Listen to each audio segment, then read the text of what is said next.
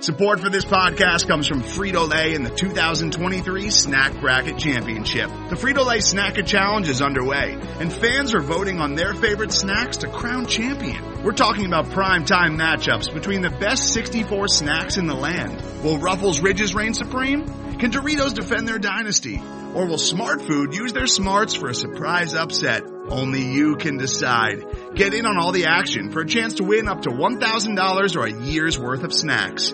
Let your snacks be heard. Just go to fritolaysnacket.sbnation.com to vote and enter for a chance to win. No purchase necessary. Sweepstakes ends April 3rd, 2023. Void where prohibited. Year's worth of snacks awarded in the form of 52 coupons, each good for one bag of chips. See official rules at fritolaysnacket.sbnation.com.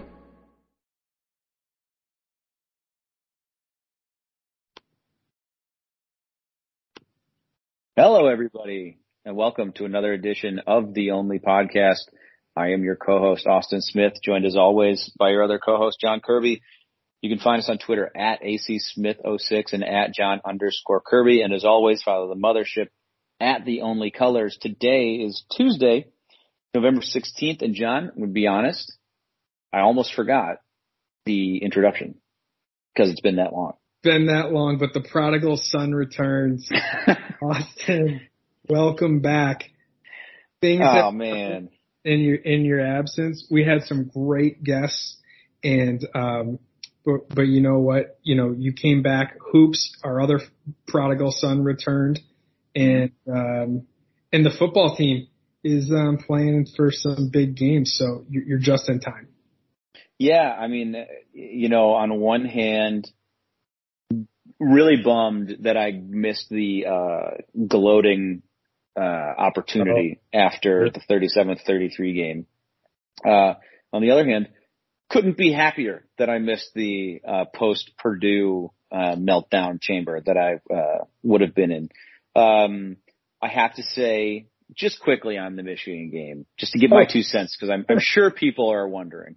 Um, that was incredible. I was so thoroughly unwell during the second half of that game. So I, I'll give just a quick story. So I was actually flying during the first quarter. And let me, let me give one piece of advice here.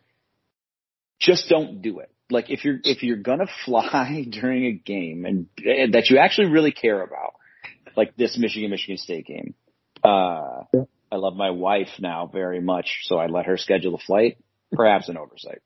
So for, for, I guess first tip would be make sure you check your flight times versus the football schedule. Second tip, if you're going to be there on the flight and you, this is unavoidable, uh, I just don't, just go radio silent. Like I should have asked my father-in-law to simply record the game and just gone radio silent, picked it up there, been all good with everything because the first quarter of that game, I'm sure was just horrific to watch in person. I hmm. guarantee you it was worse to just see the box score updating and to be getting texts from you and seeing all of the tweets just saying, "Oh no, oh god, 93 yard touchdown to Andrel Anthony," and just being like, you know what, just take the plane, just take the, you know what I mean? It was like God take the wheel at this point. Um, watching, I will say, so I got back to my to my now in laws house probably about halftime. Got to watch the second quarter on my phone, so uh, got to have a full on panic attack when Aidan Hutchinson almost. Uh, or Ojabo, whichever one it was, almost had that, that game ender at the end of the first half. Great call by the refs, by the way. Really, I, I thought they nailed it. Um, the, I was having a panic attack during that. Got to the in-laws house. Got to watch the second half there. Starts out. We've got like seven or eight people staying in the house. Uh, everyone's in the living room with me, and I'm just like, yeah, and I'm, I'm really not, not seeming like a mentally healthy individual at that point in time. And you're trying to make um, good impressions all the way around. I'm trying, like, yeah, like, you know, I've known them for years now. They love but me still. still, but I'm still just like, oh boy. Um, and so, you know, Michigan goes up, I think it was 30 to 14. Uh, and I An think. Insurmountable I, lead. I think I said ball game out loud to my father. I'm like, that's it. Like I thought I, I thought it was over. I'm sure I'm not the only one, but, uh, they score, you know, start to come back a little bit and I'm, I'm like jumping around. I'm moving. I'm, I'm falling to the floor. I'm everything. Next thing I know, I look around and everybody's gone. My at the time fiance, both uh, in-laws, everybody's just left because yeah. they can tell that I'm sim I'm simply not able to be around people at this point in time. And so it keeps coming, they keep, you know, creep, creep, creeping back. And then I am, I am doing all of the motions of somebody that's screaming at the top of their lungs with no sound, which I think makes me probably seem like an absolute psychopath. Uh, Why? Because you thought they were there? I thought everyone was sleeping. I thought everyone was taking a nap. Like I, I seriously thought I was like, oh, it's you know, it's whatever. It's three o'clock in the afternoon. Everyone's probably just taking a nap, or the babies are down, or whatever. And I, because no one said anything, they just all left. They just weren't there anymore. I missed the transition period. Um, turns out they were all just in different rooms, leaving me to my to my lonesome. And then literally, game ends. Ashley, my now wife, runs in and is like, they won. Like, oh my God, aren't you happy? She's like, oh, you know, and, and everyone kind of like comes out of the woodwork and they're like, hey man, you all right? Like, way to go, buddy. You won. Did and you I'm play like, it yeah. off like you didn't care? You're like, nah, I mean, it's like whatever. Like, no I couldn't put words together. Like I, I, I couldn't put sentences. That was, and again, I know we've lost since then. I know we've got other stuff to talk about here, but like, I really think that was, that's a top, uh, I don't know, man, three MSU over Michigan game. I think he's got a very real case at the number one, uh, game. It's ever. That was, I think the best one for me Well, I, well, I, it will, there will never be a better one than Trouble with Snap. No, no moment will ever be as hilarious as that. But the Kenneth Walker five touchdown game against Michigan, ugh, I mean that, that'll live in a very special place in my heart for, for a long time. So that's my opening monologue. Uh, and now we have more stuff to talk about. But that was I just wanted to give everyone an update on on that. And guess what? Didn't watch a snap of the Purdue game. I was busy getting married. Nothing. Nothing. I wouldn't let anything ruin that game for me. So feel like two sets of good decisions there. I think my favorite part is uh, knowing that you were getting married that day, being fully conscious that you were probably at the altar, and yet still texting you all of my anger knowing it wasn't going to go anywhere, but it needed to be out of my body. uh, yeah, but listen, I am the void. You know what I mean? Like, when, when, I should give out my, well, no, I won't do this, but you know, I, I, if anybody just wants to tweet their angry thoughts at me, as long as they're not directed towards me, I'm okay with being your, your anger sponge. Whatever you need, man. Oh, shoot. Yeah. So yeah, we bounced since then, and we mentioned, you know, Purdue lost, no big deal, which is we all calmed down and realized. It's yep. all still in front of us. Basketball team, um, lost to Kansas, but bounced back against Western. Let's talk about that really quick before we get into the huge, um, football week, uh, a recap yeah. what's to come because, you know, as you mentioned, the Kansas game, uh, or I did, it, it was left a lot to be desired. There were some, there were some areas where we were like, okay, there's, there's something here. And then they played Western and don't get me wrong, Western Michigan is a very poor team. I don't know if they're going to win eight games this year. Doesn't really matter to me because you saw a lot of good. You saw a lot that could be cleaned up, and my, that's my favorite part is Michigan State didn't play particularly well, and they mm-hmm. won by 44. And I don't remember. Well, I know last year they certainly didn't beat anyone by, by those margins. Mm-hmm. You know, this doesn't necessarily mean it translates to this being a, you know, a much better team than last year's team, but you can certainly take away the fact that they didn't really play that well. They're still definitely, you know, kind of figuring themselves out as most teams are, but they won by 44. And like, I don't know, there's, there's, there are nuggets in there that we, that you can take and, and carry over to the next game, the next week, the next month. And, um, some of those are still to be determined. But, you know, for me, it's everyone is still trying to find their role a little bit, which mm-hmm. is fine. But I think I wanted to ask you this question. I, I don't know. Uh, I think we all thought this starting, this starting package was pretty close to finalized. And then you start to see some of the backups come in and not just maintain the level, but surpass it. And I know it's only been two games, but I don't know. You got to start asking some questions, right? Mm-hmm. Well, I will tell you uh, on that note, all the AJ Hoggard stock I bought last year skyrocketed. Man, you're a millionaire. I got to tell, I, I'm sure there's episodes of this show where I was, I've been all over saying I think Hoggard's going to be a good one. And he's showing why this year. I mean, he looks completely different. So, uh, well, he's an uh, Jason, maybe, maybe Jason Novak is, his whole program is really just, uh, really coming to life, even in, um, even in the basketball program. Uh, but he looks totally different making jumpers. He's got that natural vision. I mean, he had seven assists against against Western. Uh, he had four against Kansas. Led the team in scoring against Kansas. Made three, 17 points. Um, he's, he's so the, that he's the ahead. guy that can get to the basket, and that's something exactly struggles has struggled with since Cassius departed. Yep. Uh, yeah, he, he gets down. He gets downhill.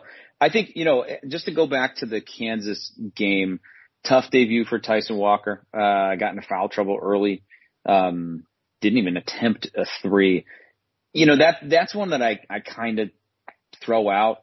Um, I think this Kansas team is going to be pretty darn good. Remy Martin's a really nice player. Agbaji's really good. Really good. Uh, he didn't even, didn't even get much from Braun, who I know is a big player f- for them. And, uh, they're arguably their best player, um, uh, the small forward who was at one point almost committed or was committed to Michigan, Jalen Wilson, yeah. um, didn't even play in this game.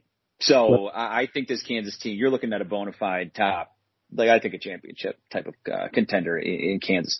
And to be honest with you, MSU hung with them for a lot of this game. Uh, they were, I think they were leading with the minute left in the first half, and then Kansas went on this little run. Um, if I'm taking anything away from these first two games, though, well, I guess Kansas, it is what it is. You knew you were going to lose that game, so be it. Move on. Um, then you com- you, you kind of combine that with the the Western game, and it, it's tough to like look at trends or anything. Sure. But the scary part for me already, first thing that that I'm looking at is that this team still can't shoot from three. Yep. Um, four of 19 against Western seven of 20 against Kansas. Not great, but, but not, not awful, not great. Um, that's going to be a theme, I think. Uh, that's going to be something I know we've, it was obviously almost historically bad last year. Um, and you have some better shooters on this team. I think, I don't think you're going to see a lot of nights from Max Christie where he goes one of six. I don't think you'll get a lot of offers from Gabe Brown like you saw in this game, but these guys need, they put it to put it bluntly, you can't have those nights against good teams uh, if you're Michigan State. Quite quite simply, the the margin for error talent wise here is just not. Um, it's just not there, especially early in the season before some of these guys carve out their roles. I mean, Hoggard Akins, I think, is showing that he is going to be a player that can absolutely get minutes here.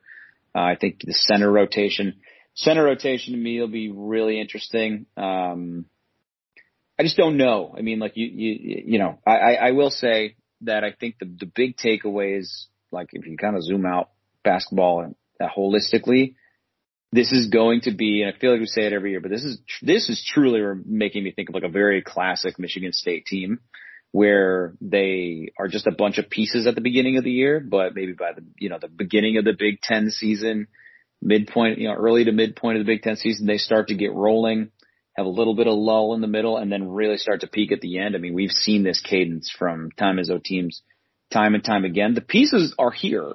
You know, I think that's kind of what you were saying is the pieces are here for what could be a really good team that likes to run a lot offensively and a team that, uh, can, can play a little bit defense and cause some problems with their length. Um, I like a lot of the pieces. It's just we're you know the things they're going to have to grow if they want to do anything of significance in a in a pretty good conference. Well, you you mentioned the three point shooting. That was um, the canary in the coal mine during the exhibition games. And if you're not hitting against Division two opponents, it's not just a bad day. You just you just can't shoot. So this is, as you mentioned, is going to have to be a Michigan State team that gets grimy buckets, junky buckets, AJ Hoggard buckets, and they're also going to need to um, continue to rebound the way they have. they out rebounded Kansas pretty handily, I believe by 40 to 30. They out rebounded Western Michigan 58 to 28. And that's pretty impressive. The, you know, for all, you know, that Hauser gets a lot of, of guff specifically on defense. He, he rebounds really well against, um, you know, lesser than opponents. You hope it, that can take the next step. You hope Bingham continues to be a, a an aggressive rebounder, not just a put my hands up and hope rebounder. And then everybody else, you kind of look around and say, okay, um, Gabe's athletic enough. Malik Hall's a grinder. Marble's going to get his. It's just going to be found, I guess what I'm saying is, is in the margins. In the last piece that this we're going to continue to harp on the rest of the year, I'm almost sure of it. Who's the guy? Because mm-hmm. there's going to be in a lot of close games because they've kept themselves in it. Much in the way they kept themselves in it with Kansas, not quite to the finish line, but for a majority of it, despite being a lot less talented. There are about five teams in the Big Ten that are uh, more talented than this Michigan State team. Mm-hmm. And Michigan State will keep it close with a lot of those teams by, for some of the reasons we already mentioned. Three point shooting, but everything in between.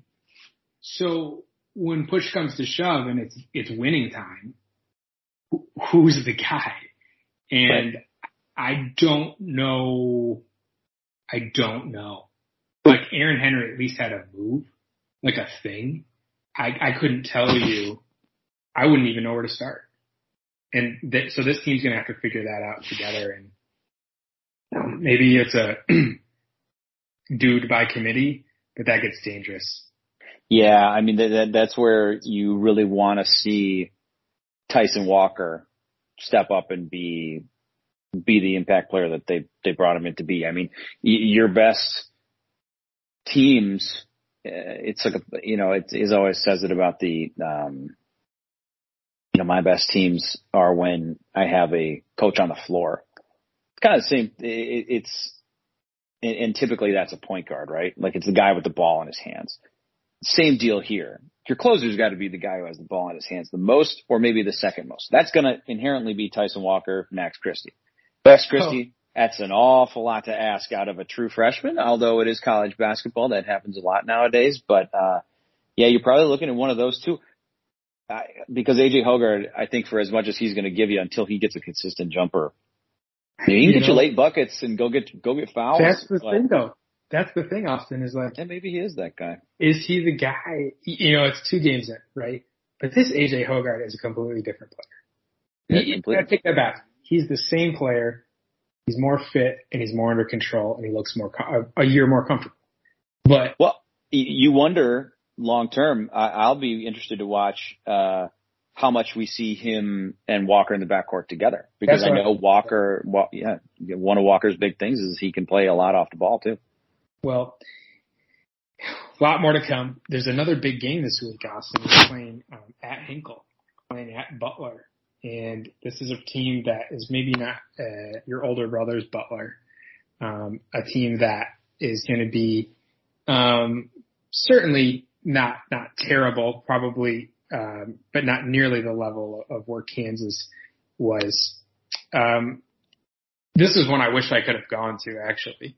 First, yeah. first of all, Butler, I think, is a bubbly team. I know we're, we're only two games into this season, but I'm saying as far as talent is concerned, this is going to be a team that uh, is going to need a, a few marquee wins. And, you know, Michigan State is certainly a marquee name. I don't know if it'll be a mm-hmm. marquee win at the end of the year, but it'll certainly be something that th- I think they might need. Um, they have, they're three and zero oh on the season so far. A nine point win over IUPUI. Yikes. I mean, they're IUPUI's. I just, I just pooey pooey. Terrible. Uh, 32 point win over Central Arkansas. They're much better. 11 point win over Troy. He, I don't know. All kind of building to this moment of what should be a pretty evenly matched game. Um, you know, this is a team that is going to be, uh, led by Jair Bolden, um, he's one of the, he's a senior. Um, he's the guy that you start to wonder also, Austin, is Gabe Brown going to start to get that assignment, you know, that Aaron Henry was burdened with as well, you know, mm-hmm. the, but who who do you who are we going to put on their guy?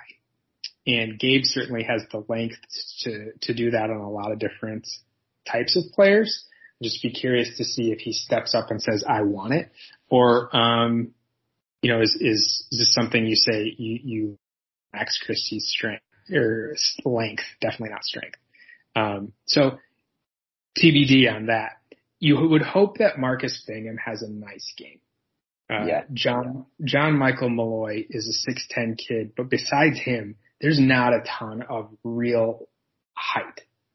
So um, Marcus Bingham is going to have a a an advantage here. You wonder if he can start to use it because Marcus Bingham loves himself a fadeaway, and hmm. there's no need. You're fading. No one can block the shot. You just need to. You don't have to fade, and he's kind of not quite maximizing his height in the way that we saw Aaron Henry maximize his height, you know, only being six six, but getting down to the basket and just kind of big boying you.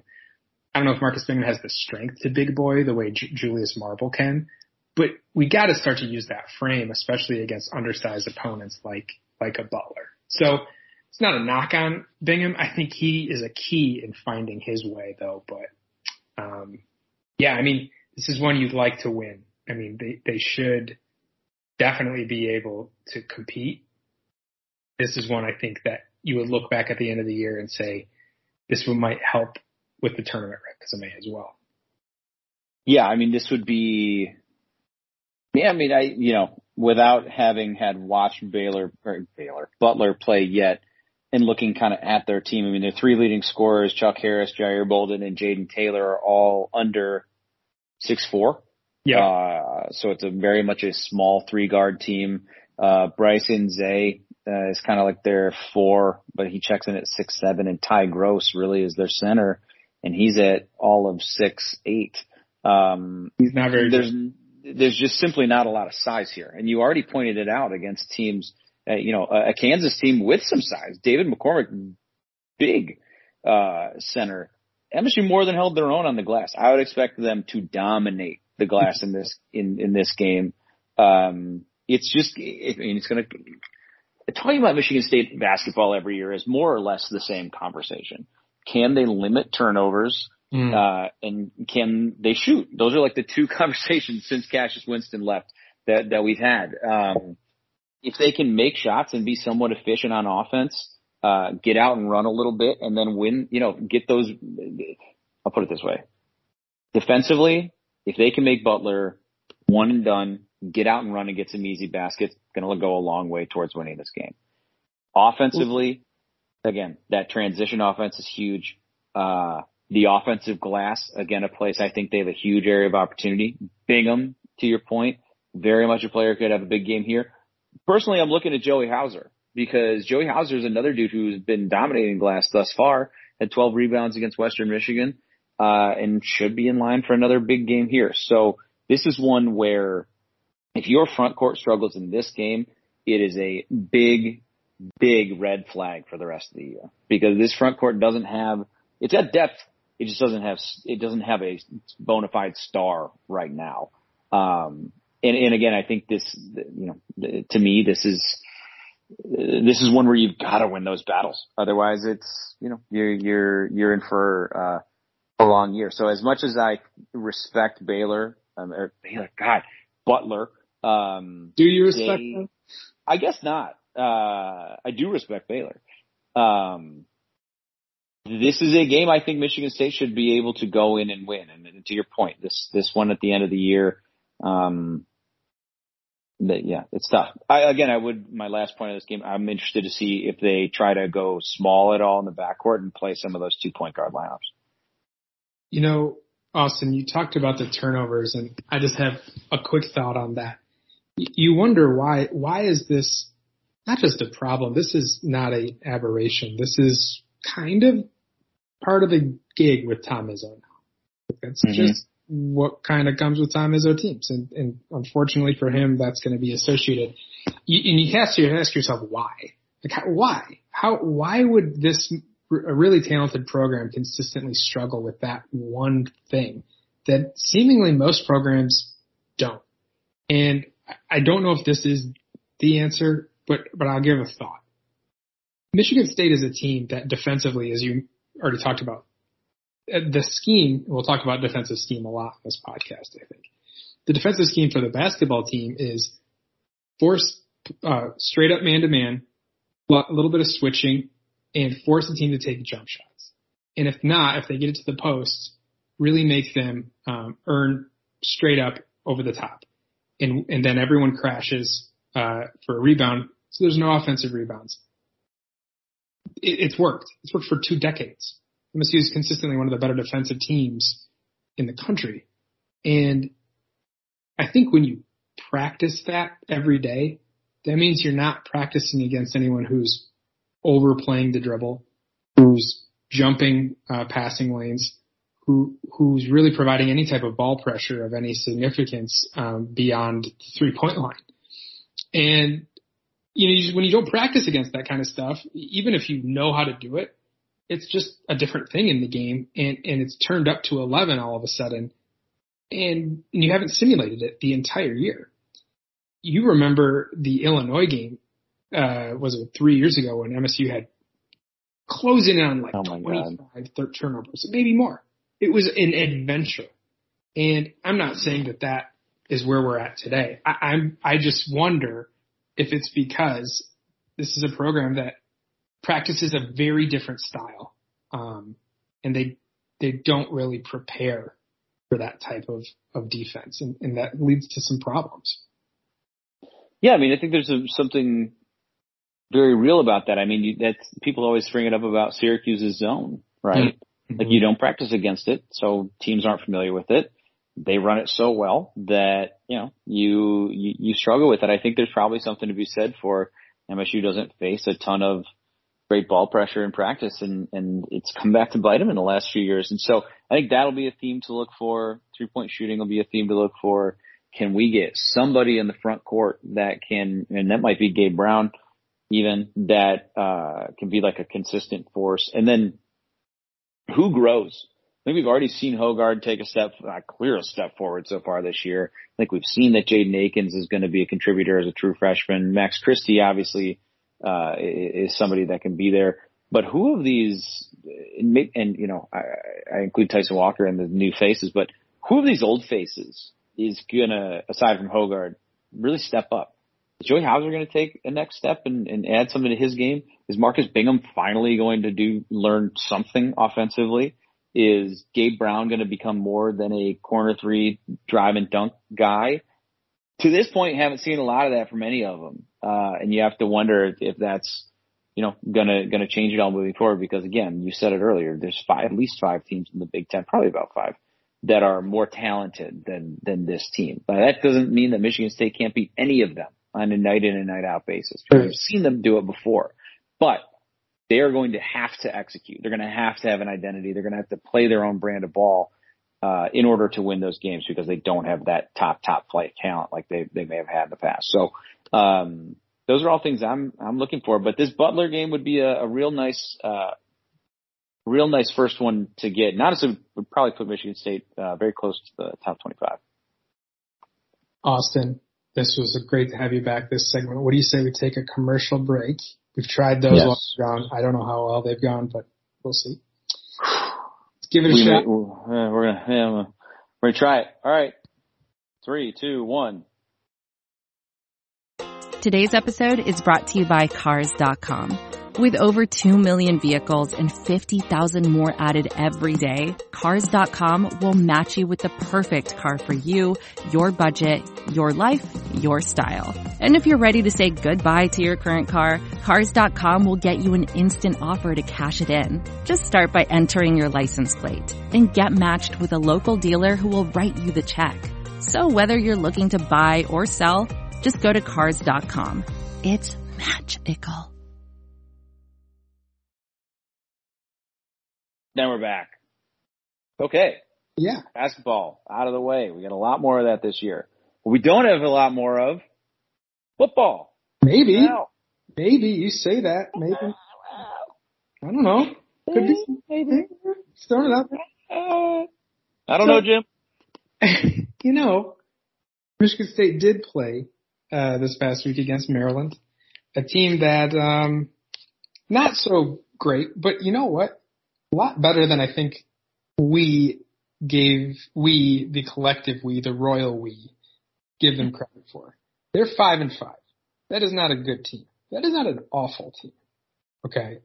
And MSU won handily, 40 to 21 in a game that maybe felt a little shakier than it actually was, uh, considering the final score.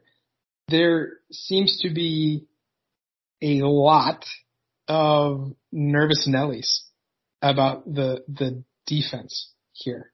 And I think when your offense is scoring 40 points a game, we're focusing on all the wrong things. yeah. Is that fair? Yeah, I mean,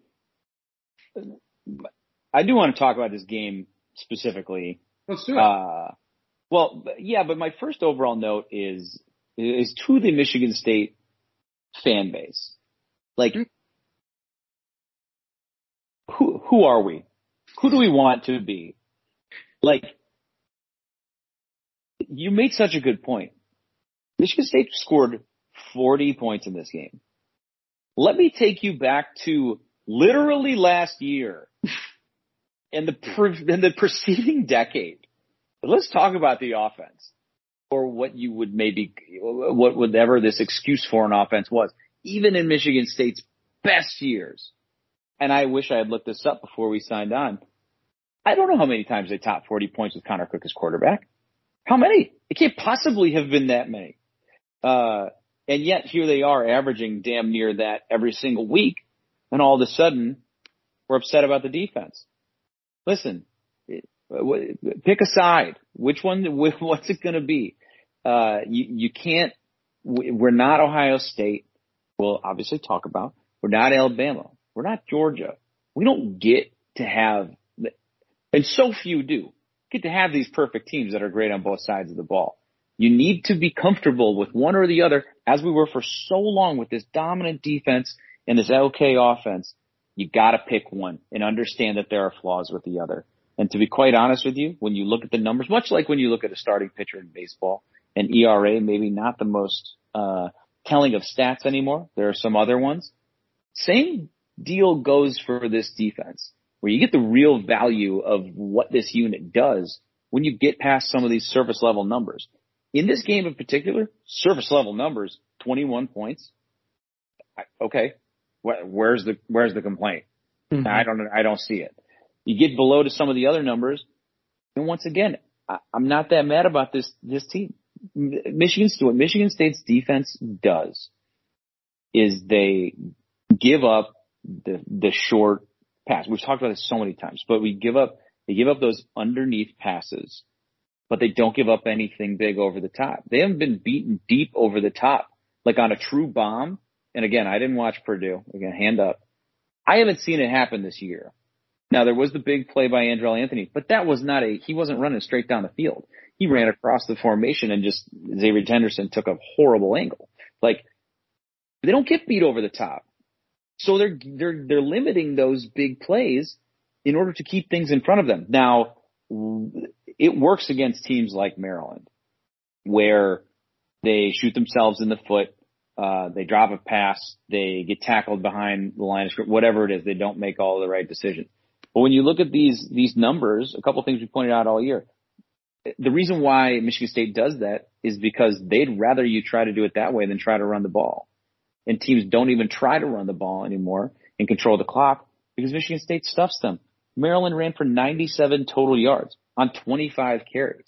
Now that stats are counted a little bit weird in uh, college football, where I believe sacks are taken out of rushing instead of out of the um, uh, whatever.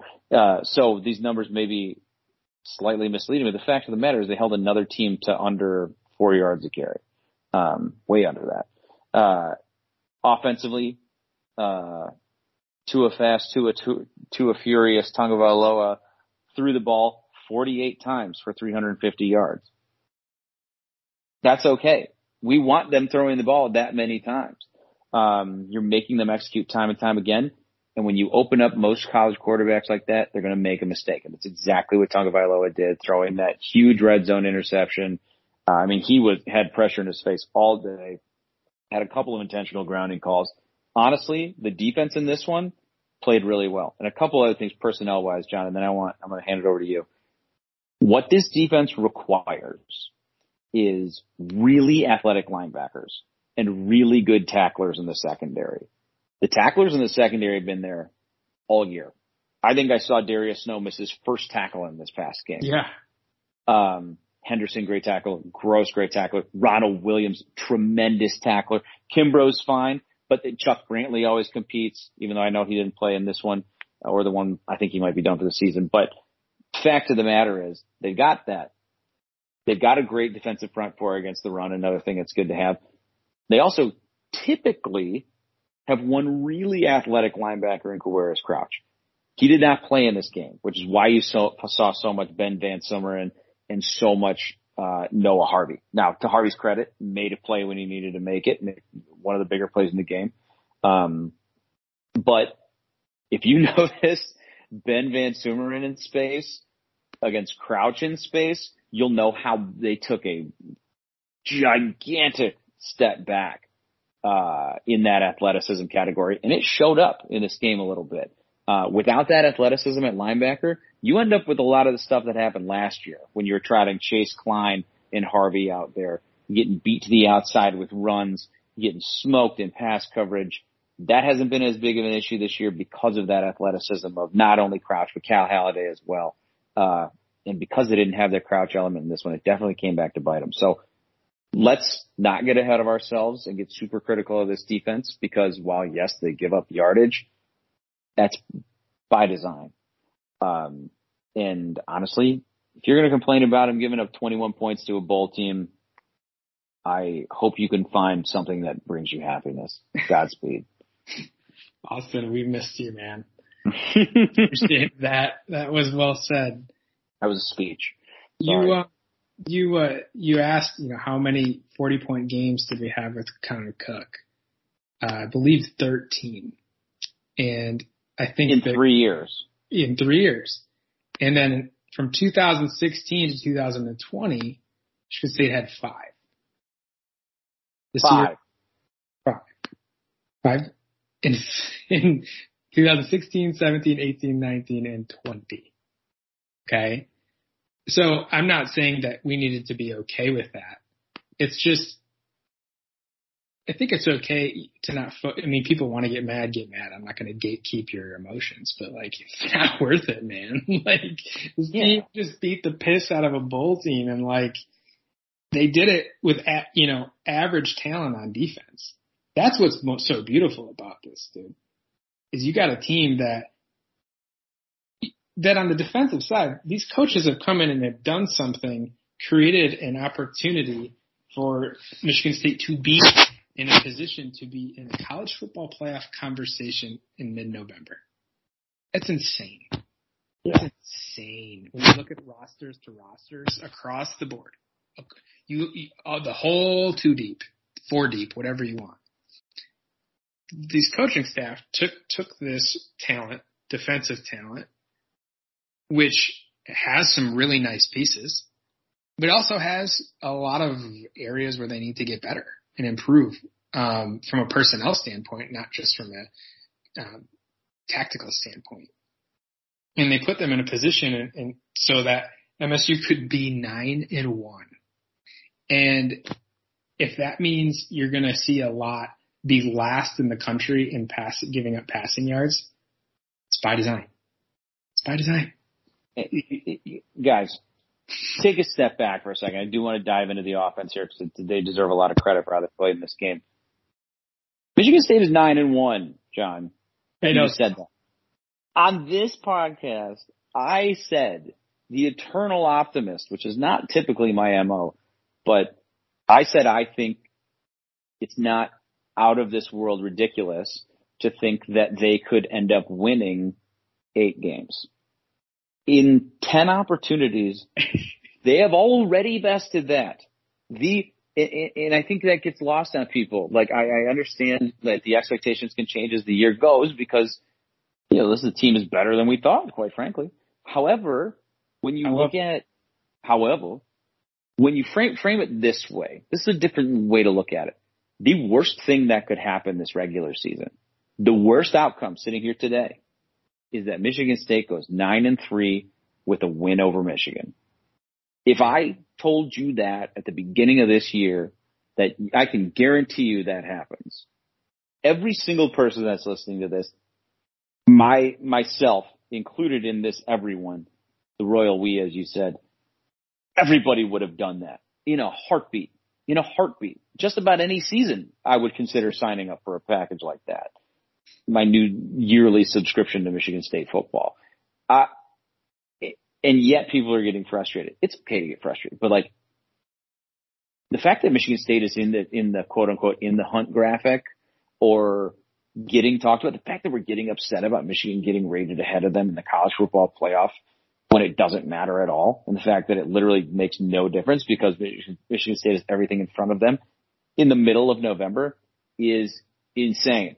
It is insane. And so let's just let's let's be mature. Let's take a half step back, big deep breath, and just enjoy the fact that we are even in this that the expectations have reached the point that they've reached because it's quite frankly incredible it's a, it is a dream season so far, and um, Maryland played right into Michigan State's hand.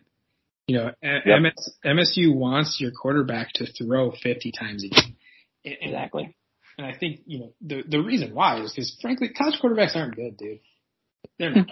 like there's a reason only like two of them maybe, you know, actually find any semblance of success at the next level per year, right?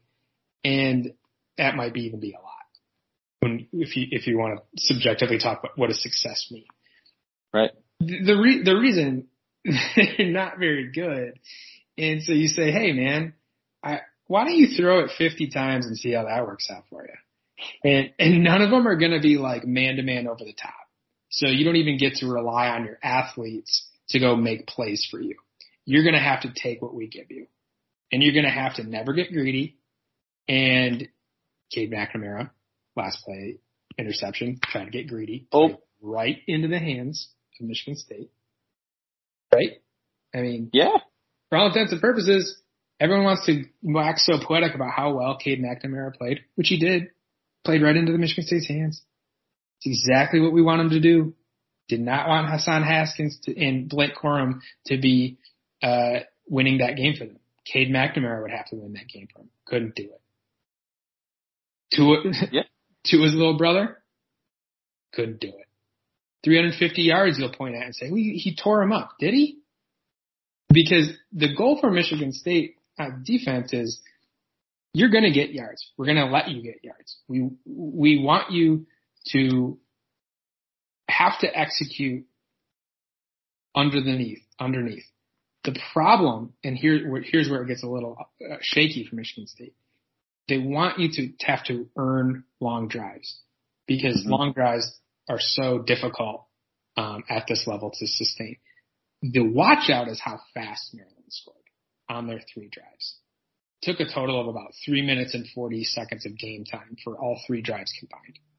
That, that can't happen. It happens so fast. And I'm not going to make excuses for that for this defense, but you know, you talked about how there is there was Crouch was missing. That's that is I think a much bigger deal than than people will realize.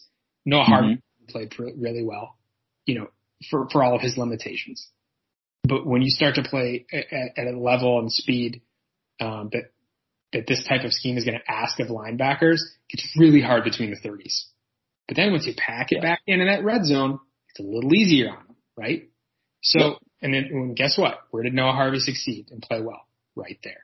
So these coaching staffs are putting the personnel they have in positions that they can succeed. And that's why you're going to see 10, 10 yard cushions on corners. It's not going to be fun. It, it sucks. It's not fun to watch. I get it. It's like third and 10 and you're like, why are we off the line of scrimmage?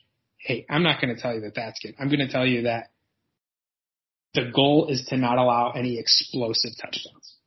Yep. That's it. Just keep Boy, literally. And it's worked. And it's worked, it's worked because that's how they beat Michigan. Is they yeah. get down to the red zone and made them kick field goals.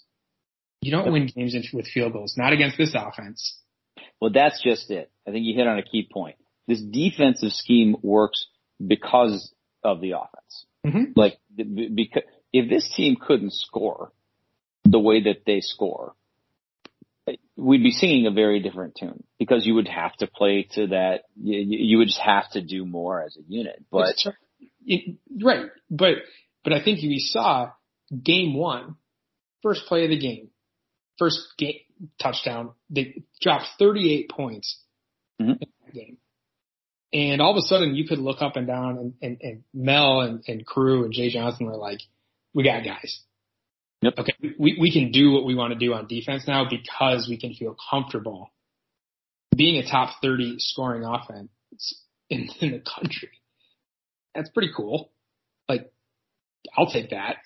I mean, I think what that, what that does for any fan is I don't think MSU hasn't really, they found themselves in one big hole this entire season. And again, I didn't watch Purdue. Uh, and they fought back from it against Michigan. And it wasn't like they went out and threw a bunch of bombs. They just kept their game plan. And that's where that, that, that keep chopping, that whole neutral thinking, the way that Mel Tucker ingrained that into his program, I think you're seeing the dividends of it, uh, very, very, um, concretely. You're 10 games into the season, you're still doing the same thing. This is who they are. Uh, and it's, it's, it's very exciting to, to watch. I mean, Kenneth Walker, uh, he's all but guaranteed a spot in New York, whether he mm-hmm. wins the Heisman or not is honestly at this point, I won't call it irrelevant, but again, you talk about the in the hunt graphic, you talk about just, just even having the conversation, period. The fact that Michigan State is going to send a player to New York for the Heisman ceremony That's a wild is thing. insane. Mm-hmm. It's insane. Who is the last player that we sent? Did Charles Rogers go to the ceremony? Couldn't even tell you. No idea. Couldn't tell you. Couldn't tell you. Even if he did, let's say he did. In what year? 2000? It's 20 years ago and it might be the only other time it's ever happened. Cedric Irvin maybe or Lorenzo White probably. Not Mhm. Cedric Irvin. Lorenzo White probably was the last one. Sure. Back to the matter Yeah. is that it is unreal that this is even um, a conversation. And once again, he just keeps going on producing.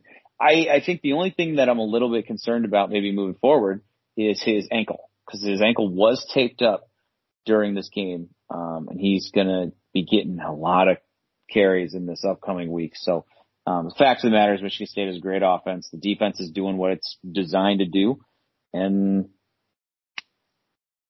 on to Columbus. Well, you know, you mentioned you mentioned uh, injuries. It wasn't just Kenneth Walker third. Um, there were backups that stepped up, and there were some backups that didn't fare as well.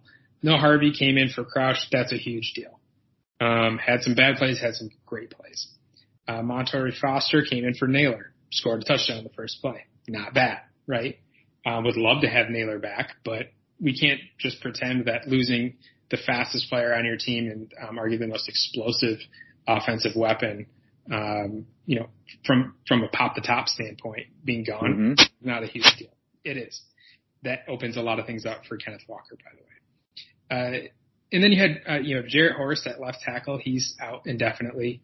Uh, Charles Brantley likely gone for the season, unfortunately. Already thin corners. Matt Coughlin, um, injured. Your kicker's hurt. Um, and then the D tackle spot got a, got a little thin. Um, Simeon Barrow, I don't believe played and, and Maverick Hansen got, got ejected. Like, so, so all of these bad things are happening, right? You know, you, you're looking down the depth chart, things are getting thin. They still produce, you know, they still win by 19. Um, I think we both agree though, I think everyone would agree, listeners, you, would really want full strength if you're going against Ohio State because you're going to need that and maybe a little bit more. Yeah, I mean, those players you named, specifically Crouch uh, and Horst. I Crouch, I sim, I'll put, I'll, I'll go as far as to say I don't think you you're going to win without Quavaris Crouch playing this upcoming Saturday. Uh, Horst, I feel similarly about, but not to the same degree. But um, yeah, we'll talk about them in a bit. But yeah, you're right. Uh, Simeon Barrow, another really impactful player. So not only did MSU win this game, not only they put up 40, 40 points, give up 21, did it without a lot of really key players. Um, and there's a lot to be, a lot to be said for that. So, uh, yeah, all in all, nine and one, not mad. nine and one.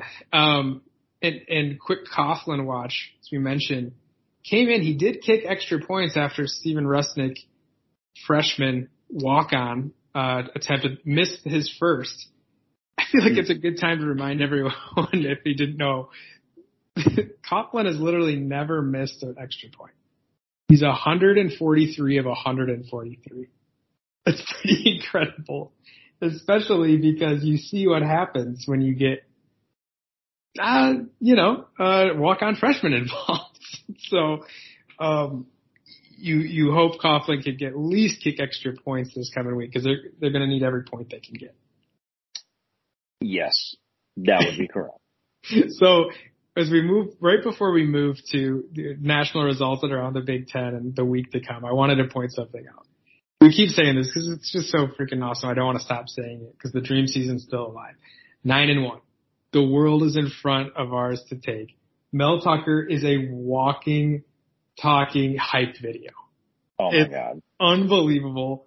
Um, there's going to be a run on drywall, I think, this week in Michigan because so many MSU fans are just going to be running through walls.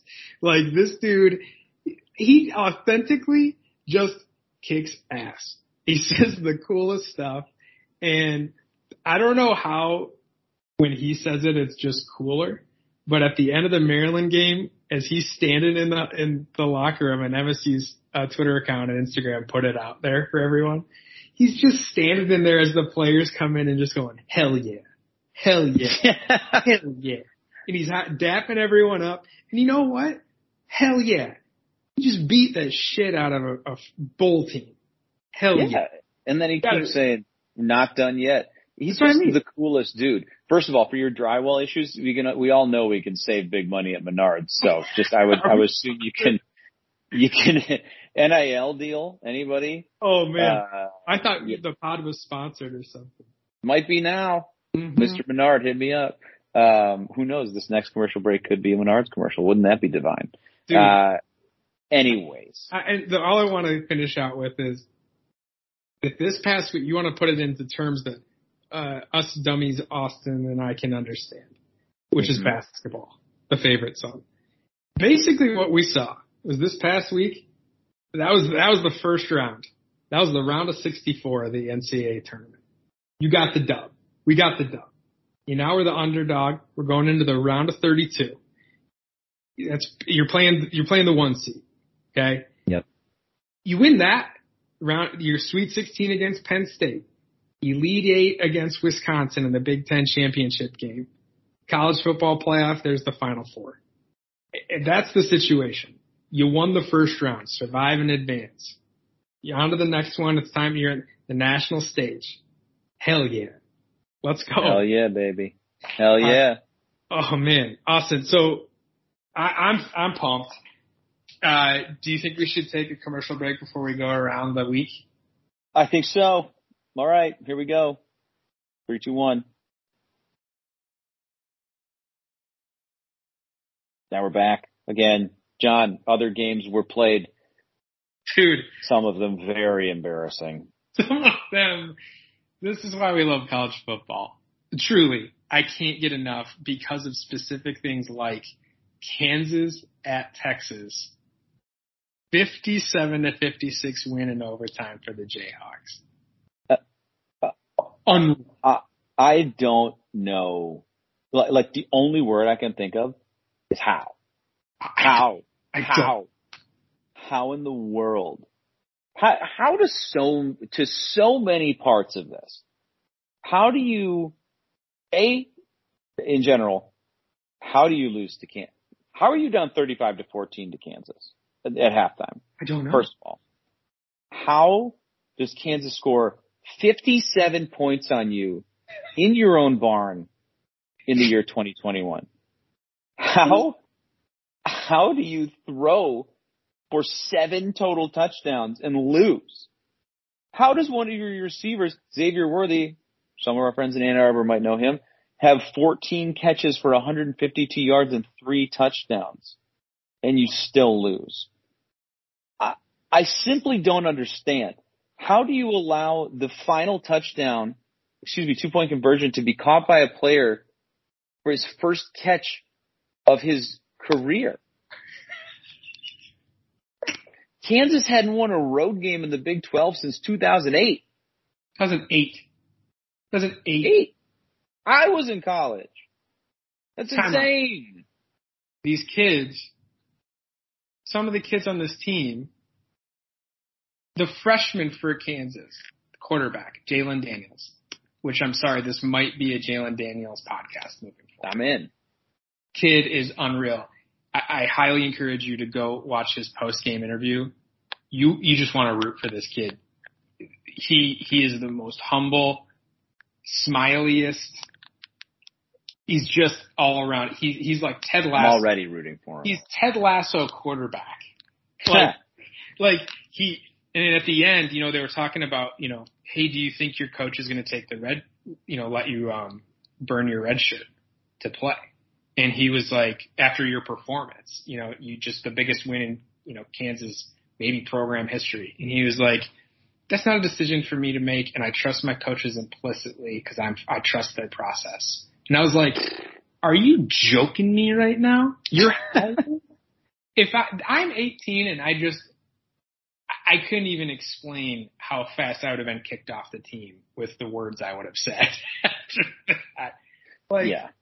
unbelievable. That kid, let's see, in 2008, how old would he have been? I, I mean, if he's if he's 18 now, math hard, but five. Last yes. time. Five years old is the last time Kansas won a road game in the conference, and I, I just it couldn't have happened against a funnier team uh, uh, against Texas. Oh, You know, if it if this was against you know any other Big 12 team, it just wouldn't be as funny for me. let me tell you, I I am embarrassed that I was ever slightly into Texas. Uh, they are four and six. They've lost five games in a row. They're miserable. Like, like it's it's really bad in uh, Austin right now. Their star runner Bijan Robinson is now out for the year, so with a dislocated elbow. Uh, very real chance they do not go bowling. And to think that they paid like twenty something million dollars just to get rid of Tom Herman and bring in Sarkisian, um, yeah, I kind of feel like they got they got what they had coming to them. Not necessarily because Tom Herman was this great coach, because I don't think you know he'd kind of worn out his his welcome there. But you got to know better than to hire Sark. do you Like you just you, you just got to know better. Yeah. Do you feel? Oh, first of all, what did he do that made you say, as the head of one of the biggest, maybe the biggest brand in college football, to say this guy can run a, a ship this big? Yeah, right. Wh- What? What? Nick Saban. Nick Saban held a gun to somebody's head. and then he wanted, and then we're just like, I don't know. I, I don't. And they all hate him. yeah. all the guys that play, like it's, they're gonna, the, the, uh, good thing everything's better in Texas. I hope that includes the bankrolls because these guys are gonna have to, they're, they're, you can't possibly keep him around. Everybody hates him. He's gonna miss a bowl after his, in, in his first year. Like, uh, with this talent, with the with, roster, with a very talented team, like a team that went. Let me remind you, it looked nine and three, seven and three last year because they had a couple games canceled. Uh, and let me, well, really maybe getting bailed out by the fact that they had their game against Kansas being one of the ones that was canceled. Um, the only one that was canceled. So it, dodged them. Dodged dodged a bullet there. Um, I mean, look, if you look at their losses last year, a two point loss to TCU, a four overtime loss to Oklahoma, a three point loss to number 13 Iowa State. This program wasn't like in this this horrible shape, and that was a year after winning the Alamo Bowl. Dude. Uh, well, which wasn't that was great. I mean, eight and five, but like, and that was the weird back. oh, Sugar Bowl, that was the year. They, they should have given him a lifetime contract as soon as Sam Ehlinger came on and said, "We're back." Oh, it's so funny, guys. I mean, I know. I, the other piece is just like you feel good for Kansas. Like you just like, Yeah, come on. Like as much as we hate their basketball program, you, no matter how much you hate Bill Self and the the, cheaters, you have to have some. some- If you have a heart, you can feel for how terrible their football program is. And, I know we're waxing on this, but I have to share because this is a weird stuff that I keep track of, and they're for very specific moments, just like this last time. You mentioned they hadn't won a game, an away game since 2008. Okay. They have won in the last 13 years 28 games. Jeez, wait, wow. 28 games. 2008, they won eight games. And since then, they've won 28 games.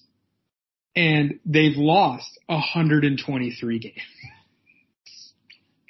They're eight and 104 in com- in conference play since 2001 season. eight and 104. That doesn't even that that seemed impossible. Oh, it gets worse. Of those 28 wins, nine are against FCS teams. They have three losses against FCS teams. so it wasn't always. I like that stat the the most. Nine and three. They had a they had a decent. They had a good season against FCS opponents. Nine and three. and They finished they finished third in the conference that's right. They had against FCS opponents. they got to go to a second tier bowl after beating after an FCS season, and they were. We talked about the road games. Since 2009, they're four and 64 on the road. I, I mean, the level of terrible is unmatched by any stretch. Rutgers is Alabama by comparison. Like the gap is just so massive. And so we're all Jayhawks. I just rock chalk, baby.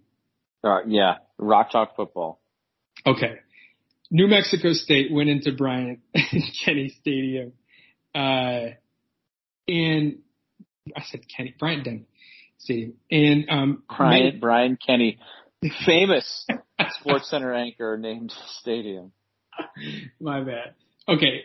They made a huge error and they should have just taken the check and left, but they did something stupid and went up three to nothing on Alabama. And, um, it didn't go well after that. Bama won 59 to three, but this was a very much a stop the count moment for the Aggies. they had to like, if I'm, I'm not kidding.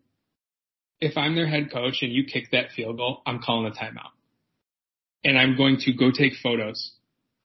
I want I want my team photo on the field taking photos of the scoreboard. There I want to go full Michigan sideline, like celebrating the turnover. I'm spending all my timeouts just flexing on Bama and make I don't care if they get mad. They're gonna win by literally as many points as possible anyway, no matter what we do. I'm flexing on him. Uh, I'm disappointed that didn't happen. I think my only takeaway from this game is the screenshots live forever. It's true. The, the screenshots of this game, you were up three nothing You were up. You on won. Alabama. You won. You absolutely won. You won time and time and time again. And Alabama, shame on you for ruining the story. Dude, Shame on how many rushing yards do you think New, Mex- New Mexico State had? Negative 47? Mm. Remember the sack adjusted stuff. Don't know. N- 12? nine. 27. I don't know why that number's so funny to me. Single digit really does hit a little bit differently. Here's a question I have for you. Does, does a single New Mexico State player make it out alive if they actually beat Bama? Do they get out of Tuscaloosa? Does the bus leave the city premises? You just made a hypothetical that isn't plausible, so I can't even like answer. it's not. It's not, this is the maybe the worst team in college football. I'm just saying. I, no, I can't imagine what type of scenario like without Does Nick Saban get fired? So there was a really interesting, I, gosh, I should have followed him, guy on Twitter who had an amazing idea about, you know, how there's like relegation. We all agree should happen. Oh, but yeah. because we, because it can't, there should be like a get fired bowl. And like yes. a team, like let's say, like the Clemson UConn game that was this week, Oh. Dabo loses that game, he's fired. He loses his job Fair it's- is fair. it's not up to Clemson. It's just them's the stakes. Um, same with this one. Like Alabama loses to this, this game, the staff's gone. They have to leave. It, it's over. The dynasty dies. I I love these high stakes situations. Yeah, it would. Uh, sorry, But- go ahead. No, they're unlikely, but I just I love the idea. It's must see TV. I was gonna say it's like the the the, the something axe bowl. It just Dude. and it's it's like the Oregon the, Axe squid, Company Axe Bowl. it's the Squid Game. Someone will, The squid the squid bowl. someone will die. Your career will die. One career ends here. well, I think I think it's fantastic. Um, let's keep going because we got a lot to cover. Uh, Oklahoma uh, went to Baylor, and sh- they are who we thought they were. There was really uh, here's how you know uh, PFF is, is not worth anything. They tried to create this little media network, I think, and they decided for content they were going to have a roundtable discussion on why Caleb Williams uh, could win the Heisman. And I get that I'm a KW or a K9 fan, and I would go as far to say an apologist. That's ridiculous. And not three days later, this kid who they're talking about how he could win the Heisman literally gets benched for playing so poorly in his first real uh, away game. And they, Oklahoma scores 13 points. I would have to say that's the least amount of points Oklahoma scored in, I, I would wonder maybe a decade ever since. Quite some time. Couldn't tell you. Certainly since Lincoln Riley took over, I would imagine.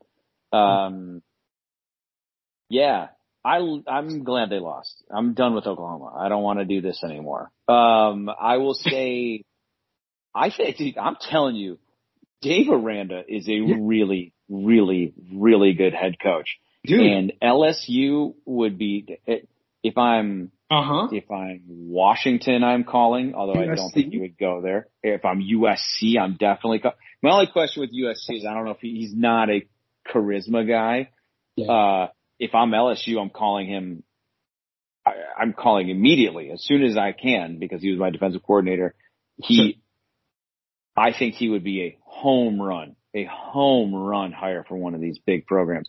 I actually think I don't know if he would leave to go to Washington. I know he has some West Coast connections. I think um, he would be a very, very good head coach at Washington because you don't need that. I mean, Chris Petersen is like the Yep. perfect head coach there, and he's Mr.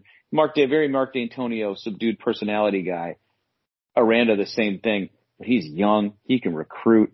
He has put energy back into that Baylor program that was dead for a few years. Um, Here's the question. he's done a great job, man. But here's the question: If you're a coach at his level, but I think we all agree he's he's a good coach. Do you want to put yourself in? You want to put yourself in the best position to to take the next step in your career, which is getting to the playoff. Do you? Can you? Mhm. Is it easier to do that in Washington? I don't know. I don't even think so. Like the Big Twelve is. Well, I don't know. I don't. The only reason I would say that I would maybe take Washington is because, well, hmm, it's a complicated question. Yeah. I would say the Pac-12 is going to be a much more prestigious conference as soon as Oklahoma and Texas are gone. The irony being that we just talked about both of them losing shitty games this past week, but um, I would think that it Wa- Washington's already made a college football playoff. People forget they got lambasted but they made it. Oops, Demond. Uh, oops, folks. Um, yeah. So I, I don't know. I think it might be a six and one half dozen the other. I mean, I personally think LSU would be stupid if they didn't give him a long look, but right. um, I'm not I'm not sure which way it'll go. But he's he's a really good head coach. Notre Dame still in the playoff hunt. Uh, beats the brakes off of a, a really high scoring Virginia team. They beat them 28 to three. That was a shock to me. Not that Notre Dame won. I thought they were going to win pretty handily, but holding Virginia to three points was, I think, you know, six and three Virginia team. Notre Dame needs to take advantage of every opportunity they have. Uh, Sarah Norris made a good point on the last pod about like Notre Dame, you know, long are the days where we just look at Notre Dame's record and go, oh yeah, they're good. Their schedule's a little propped up to her point about uh, playing all the service academies, you know, um, throwing mm-hmm. another pendant here and there. And, you know, this, this ACC little thing is kind of garbage. Uh, you know, the teams they're playing and, and as her other point that cracked me up was we all have the internet now. Like we can go, like we can see it. It's not good, but at the same time, you know, I will say Notre Dame still is a national brand and maybe not a, a good track, but they have a, they have a path to the playoff if a few things break their way. Yeah, I, I don't see it happening personally. Um, I think, like you said, a couple things have to break their way.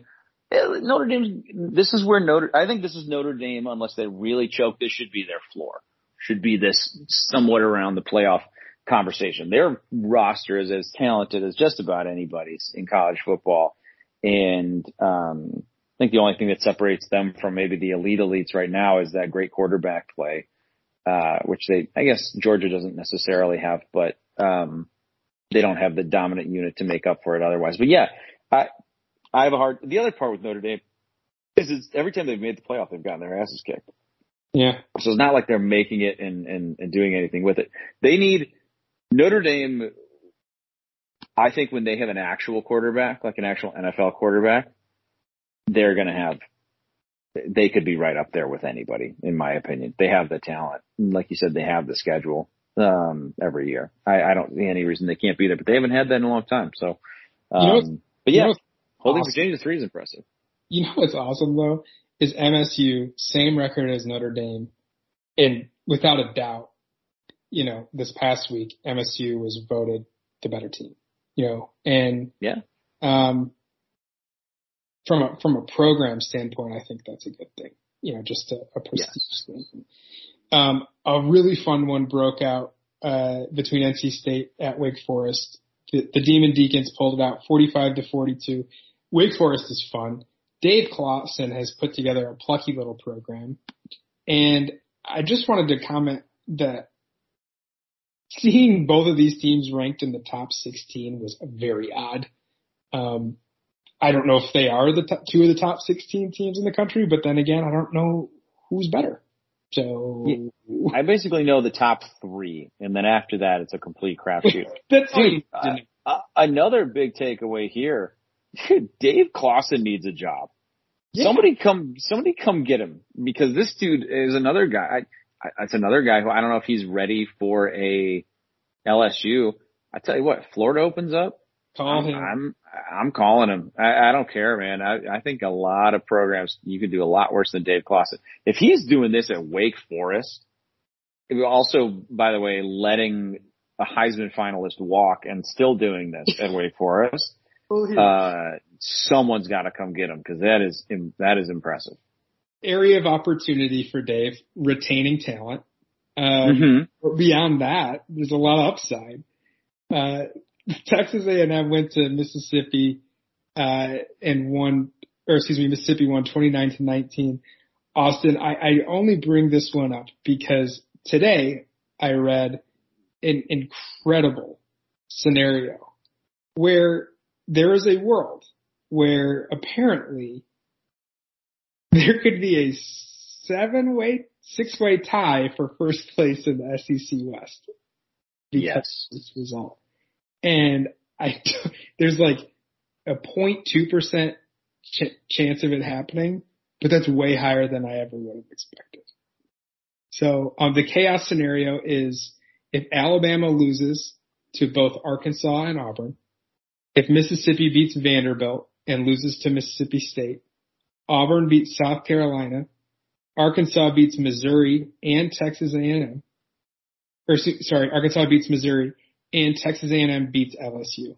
We would have a six-way tie for the SEC West at five and three, and Auburn would go to the SEC championship. Great. Yes, that's what the world needs is more Bo Nix football.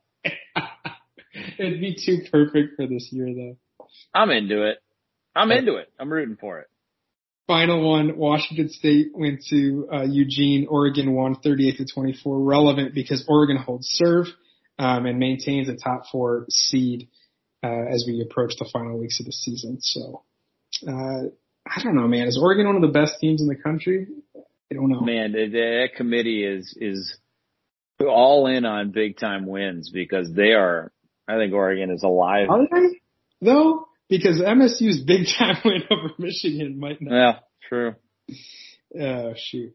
Another Whatever. big time win for the Rutgers Scarlet Knights, thirty mm. to three over the Indiana Hoosiers, who are are they? They're at the Texas point for us. We're like, this is embarrassing, man. Like you're two and eight. And Dude, 30, 38, nine loss Indiana, more like it. Mm-hmm. Um, losing by 35 at home to Rutgers, typically bad. Arguably bad. Summers, yeah, again, I'm no analyst, but that, that doesn't seem great. I need a little me. I need a little You know what though? I gotta admit, this, it, I am enjoying it a lot. I'm really enjoying Indiana being bad because I, I, I really, Indiana basketball has really just bothered me. Like, like they, they, their whole, it's the same as Michigan football where it's a completely undeserved confidence thing. Um, like, hey, we were great 50 years ago, so we should still be great type of deal. And that just, every time I try to, am like, oh, plucky little program, I remember that those are the same fans. Mm, and that's because fans are Notre Dame football fans. Those okay, so that makes them worse. uh, but either way, it's all bad to me. Um, so I'm enjoying that they were like, oh, we're number 17 in the country. And turns out it's like, nope, you're, you have not won a Big Ten game yet. So you know what's goodbye. You know what's wild is, you know, not, not that this is, you know, maybe where we need to even be at as a program. It's like what a, some years are just bad years. Like MSU sure. had three and nine year. Who among us? Tom Allen's buyout is, I think, twenty-eight million dollars. Mm-hmm. Twenty. That is the fifth highest buyout in college football. Yeah, that's uh. Doesn't hey, man, dude. Good for Tom. I gotta give him credit, man. That's a hell of a grift you pulled there, buddy. This uh, is awesome. Indiana really showing themselves for not knowing what good football looks like or how they don't really know how to equate it. Maybe at this Buddy, point. Let me tell you, yeah. Yeah. Um, Wisconsin hosted Northwestern, and um, you're married into the Badger program now. Thirty-five mm-hmm. seven. Wisconsin, don't look now, man. But that offense has gone from atrocious to average, and you pair that with a defense that is at the level of Georgia and Georgia alone, you got a decent football team. And I'm not saying they're good. And if you're new to the podcast, the, nobody is good. There's maybe one good team. We believe Georgia is good. Wisconsin's mm-hmm. defense is good. Is that fair? I'll, I'll, give me one second here. I'm pulling up who they've played lately because I just would like to see their schedule because, ah, yes, it is exactly as I had expected. Here's where I give them credit. Holding Purdue to 13 points is good on the road. That's yeah. impressive. Uh-huh. You know what's, you know what's not impressive? What? Northwestern stinks. Yes. Rutgers stink. Rutgers isn't that terrible. Iowa. I Rutgers to you. Yeah, it's true. It's true.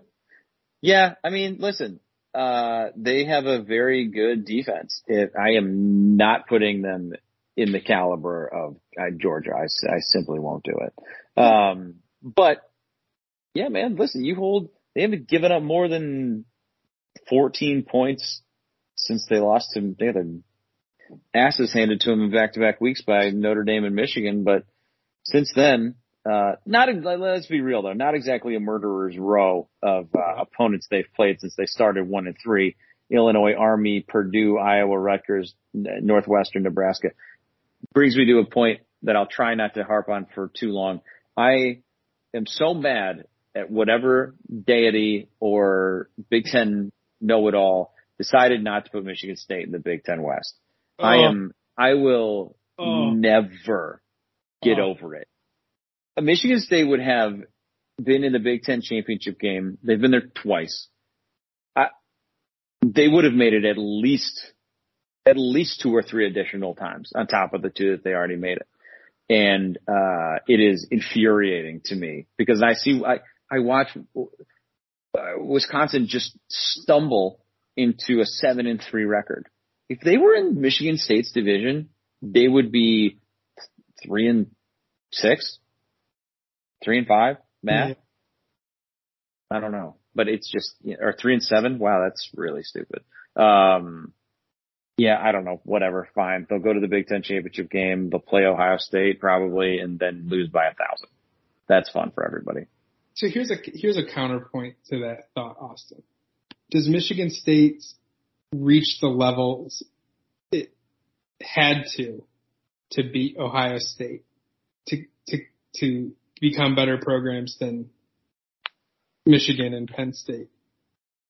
Does that happen if you're in the West? I don't care. You're still in the Big Ten championship game. No, no, no. and just, they, they, they, they made it there the year, the year they made it and beat Ohio State. They, they were, those divisions didn't exist. No doubt. Because Ohio, you know what I mean? I'm I get what you're saying. You want to be the, you want to be the best. You got to be the best. I respect that. And it makes the games fun.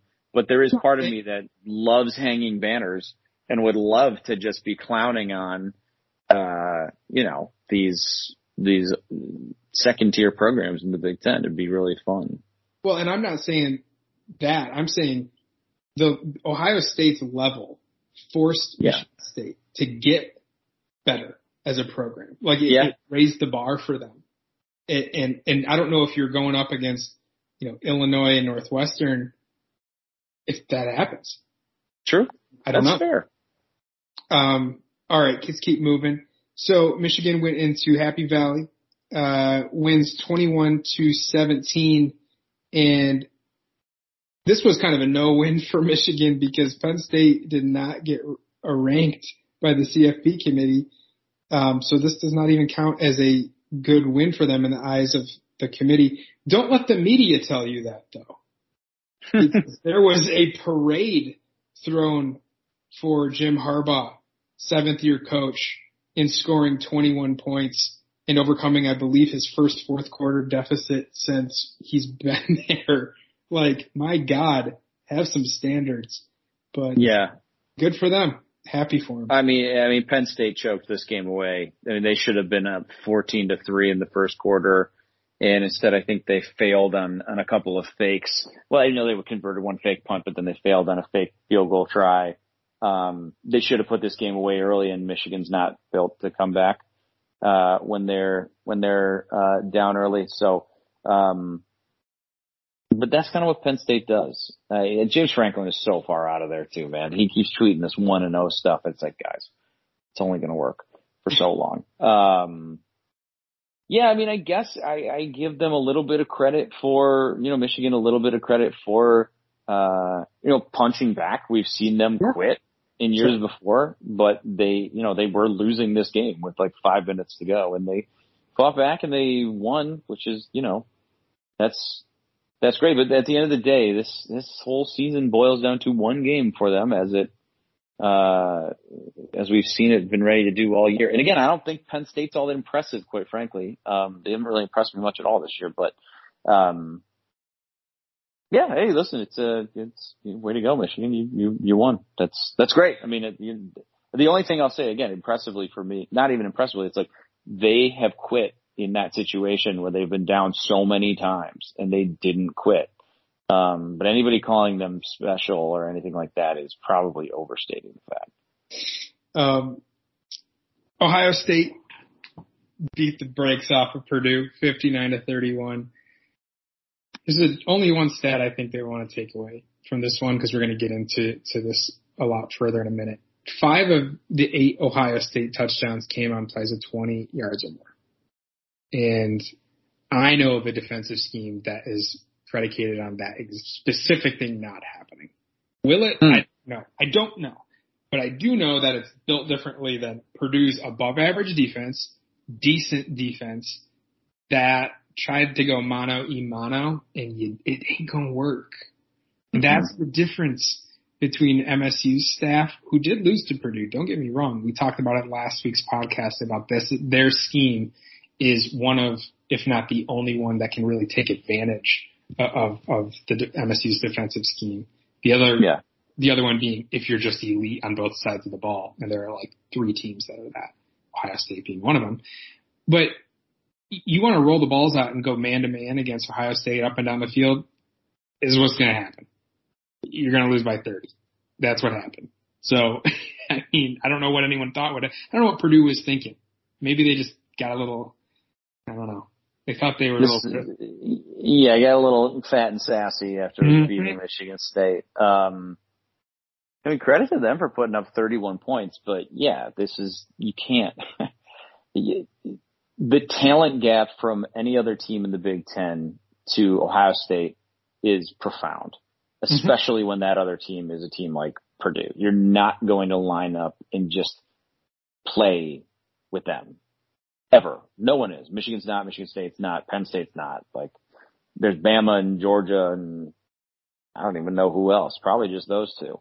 That's Maybe a- Oregon. I suppose Oregon, obviously, but like that's that's the caliber we're talking about here. You need to have something that you can do to compete with them, and Purdue just doesn't just doesn't have it. final game uh, for for the Floyd Rosedale Trophy, uh, Hmm.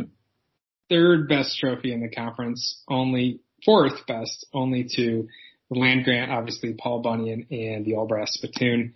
But the Floyd Rosedale went uh, back to Iowa City. Only reason I want to talk about this one is uh, Iowa's 27 to 22 win, where they were outgained, out first down, out time of possession, out everything. I watched this game with my in-laws while MSU Maryland was on my phone. And. I deserve, attaboy, I deserve a pat on the back. That's some good in-law, if you ask me. That's some real good in line right there. That's right. I mean, this game was not aesthetically pleasing, folks.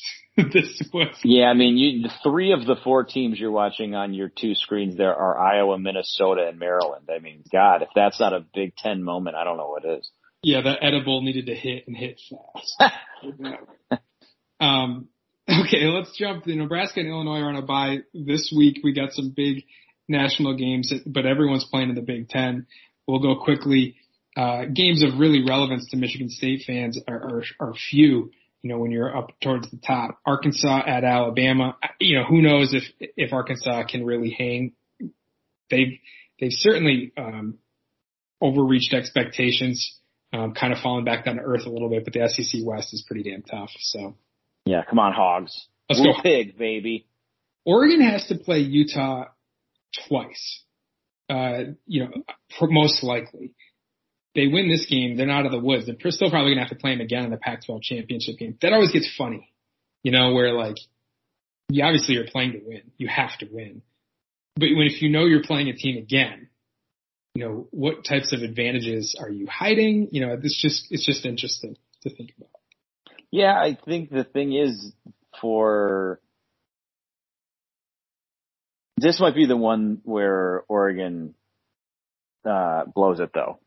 Like they can't lose either of these games, which means they have to put all their cards on the table Right. in both of them. So uh one way or the other, it I I'm I'm a known Oregon stan, but it feels like there's another shoe getting ready to drop, and I just don't know when or where. This might be it. this is our oh national game. Yeah, big time.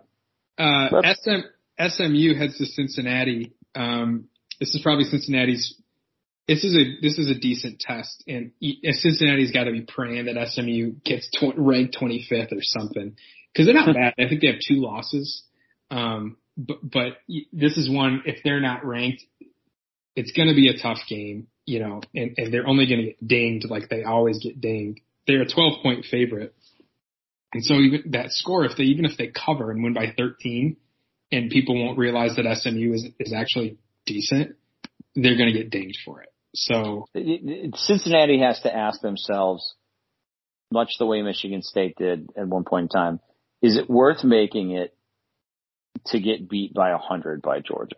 Because if they fall backwards into this whole thing, that's what will, in all likelihood, happen. I would say yes. Shannon Sharpe. Then you can say you made it, but Shannon Sharpe would say, "Ain't no problem. That ain't no problem. Ain't no problem." Mm-mm. Wake Forest. I agree. Wake Forest goes into Death Valley, and I would love for Dave Clawson to beat Dabo. Oh man, love that. Strong agree. I'd like to see anybody beat Dabo. Uh, sure. but yeah, that would be, that would put the capper on a very, very weird season on, for both of these teams. And to be honest with you, I hope it happens because Dave Clawson deserves a good job. If he, if he beats, goes in and beats Clemson, even though this isn't a good Clemson team, again, I think he's getting calls from LSU. I think he's getting calls from Florida. I think he's getting calls from a lot of these teams. Dude, if Wake Forest wins out, wins the ACC, which they should, they're not out of it. They they have they would have been undefeated no. conference. The North Carolina loss was not a conference game. That was a that was scheduled by both programs because they didn't have each other scheduled this year in, in conference. Play. Oh wow! Yeah, that did not count. That was a non-conference loss. So mm-hmm. not out of the woods. Um, let's go to the Big Ten quickly. Uh, Rutgers at Penn State, huge rivalry game, as you heard when MSU mm. was playing at Rutgers. Their student section would often chant F Penn State, and I don't think Penn State knows that Rutgers exists. So that's interesting. Yeah, this is like the Sopranos Bowl. That's the way I think of it. Oh man, uh, another 11 a.m. kick. Purdue at Northwestern, your Chicago Big Ten team. Uh, this game's at Wrigley Field. Okay, sure. All right. Let's yeah. just let's all be careful about the ivy. Okay, there's a very difficult, very, hard brick wall behind that. Let's not mm-hmm. forget that. Absolutely. All about player safety. That's true. Illinois heads to Iowa in a game that I don't care about. Um, you got anything on that? It's like an, it feels like an Illinois win. Really? As stupid, as stupid, oh, dude, so as stupid as their season has been. Yeah. Yeah. Well, here, here's the they'll thing. lose by a thousand. It's one of the two. Here's the thing. I, I think Iowa is, which by the way, if you notice their ranking. Yep. They're right. 20. It's a sweet spot. Oh. Frisky, Iowa. Home Death taxes, Iowa ranked between 18 and 22. We missed you, Iowa. Here's here's the funny thing. There's like a uh, a two way whatever doesn't matter what the tie is in the in the Big Ten West. Wisconsin already beat Iowa, so so they have the tiebreaker in that head to head. Wisconsin loses a game, it's Iowa goes to the Big Ten championship. Iowa's i I'm sorry, they're bad. I'm, they are not. Yeah. But but here's the thing. Nebraska heads to Wisconsin this week. That's my OPE game. I mm-hmm. like Nebraska there. They've had a week off. They got a vote of confidence from their coach. They know he's their coach, at least for next year. I don't think Nebraska is three and seven bad. I think they're more like six and three. I think Nebraska is going to make this one interesting. I think Nebraska win, might even win this. It's going to be horrific to watch because both do. of these offenses, you say what you want about them getting better, they're both the worst units for both teams. Yeah. And Wisconsin's defense, like you said, has been playing lights out. Nebraska's defense, I think, is super talented, and uh, both those offenses are terrible. So, yeah, I think Wisconsin I, uh, looks ahead. I think Wisconsin looks ahead and and is has their eye on Goldie. I think I think Nebraska is better than they are, and I and it, all of a sudden going into the final weekend, Iowa will have the inside track to the Big Ten West title, which is embarrassing. Just God, God, can we get there, please? God damn it, that would be so awesome. Minnesota at Indiana. Um, this should be a layup. I, Indiana's given up. They're done. They had three players throw ten plus passes last week. That's typically bad. Tom Allen, just if you want to throw passes for Indiana this week, just show up at the stadium. Just make it a pizza party. Don't make your players play. and then Bring pizza. Bring, or offer pizza to everybody that comes to the game, please. Michigan travels to Maryland, and that game's on the Big Ten Network. Michigan a 15 point favorite, 2:30 in the afternoon. Um, I'll say this. Can I say something about this game? I want you to. Maryland is a big enough chaos team Mm-hmm. that this and this is a big enough chaos, big enough chaos spot hmm that this is an opish game to me. No. I do not think Maryland. Uh, just hear me out. Okay. I don't think Maryland's good, no. but the the aesthetics of this game are a few a few things that people are just sort of overlooking. Michigan is, yes, they came back and won the. end. This is a mentally weak team. They, it's a mentally weak pro. It's a chicken program. It's a puddle program. They Jim Harbaugh is still complaining about calls from two weeks ago, which is So, the antithesis of what you're supposed to do as a head coach. You can be upset, write as many letters as you want, talk to whoever you want. You don't say that in the media. You're building excuses in for your players, and so they're always looking around for flags and ways to be bailed out. It's a loser's mentality. And you wonder why they haven't been able to cash in in big moments historically throughout their time as, with Jim Harbaugh as a head coach. Because of reasons like this. Mhm. Um, again, credit to them for fighting back and scoring at the end of last week's game against an unranked Penn State team. That's great. Um, but if you think they're not looking ahead to this game against Ohio State, you're, you're insane. They are looking, they have been looking for, they are 100% looking ahead. They have to go on the road. Mhm. Maryland is, what I'll say about them against Michigan State is they were two mistakes. I mean, they were tongue, they were too fast, too furious, two intentional groundings, and one really bad red zone interception away from that being a very real game and then putting up 35-ish points. Again, not, Michigan's obviously the more talented team. I'm sure they'll run the ball a billion times down Maryland's throat. But Maryland is a stupid enough, weird enough, chaos enough team that if they were to somehow find a way to jump out to like a 14 nothing lead out of nowhere, I think this game gets interesting for, for Michigan. I think Michigan wins, don't get me wrong, but this one, I don't think you, I haven't heard anybody saying, well, oh, trap, like, cause I don't think it's a quintessential trap game, but I think it should be given a little bit more attention than it's being given right now. I, that's very fair. And Maryland, five and five, needs to pick up a win to go bowling. You know, we, Hey. we mentioned they're a bowl team. We're on a crash course for Maryland versus Rutgers for the for Mm. both five and six. That Oh. that is almost assuredly happening. But you know, who's to say uh, Rutgers doesn't steal one from a Penn State team that has nothing to play for? Who's to say that Hey, you know, Maryland says, why not right now make a program win? Like Locksley's got, there's talent on that roster, not nearly at Michigan's level. Do not get me wrong. There, they got a few guys. As you mentioned, they're, they're a few plays away, but that's just Maryland football. They're always a Right. few plays away. So that leads us to a segment we've never had before, and we'll go quickly. But it just because we've never had it before, and I'm a, I I don't know if we'll ever have it again. A Heisman, the fact that we get to talk about Heisman candidate Kenneth Walker III, who not just is a candidate, a leading candidate, because the media is seemingly on his side.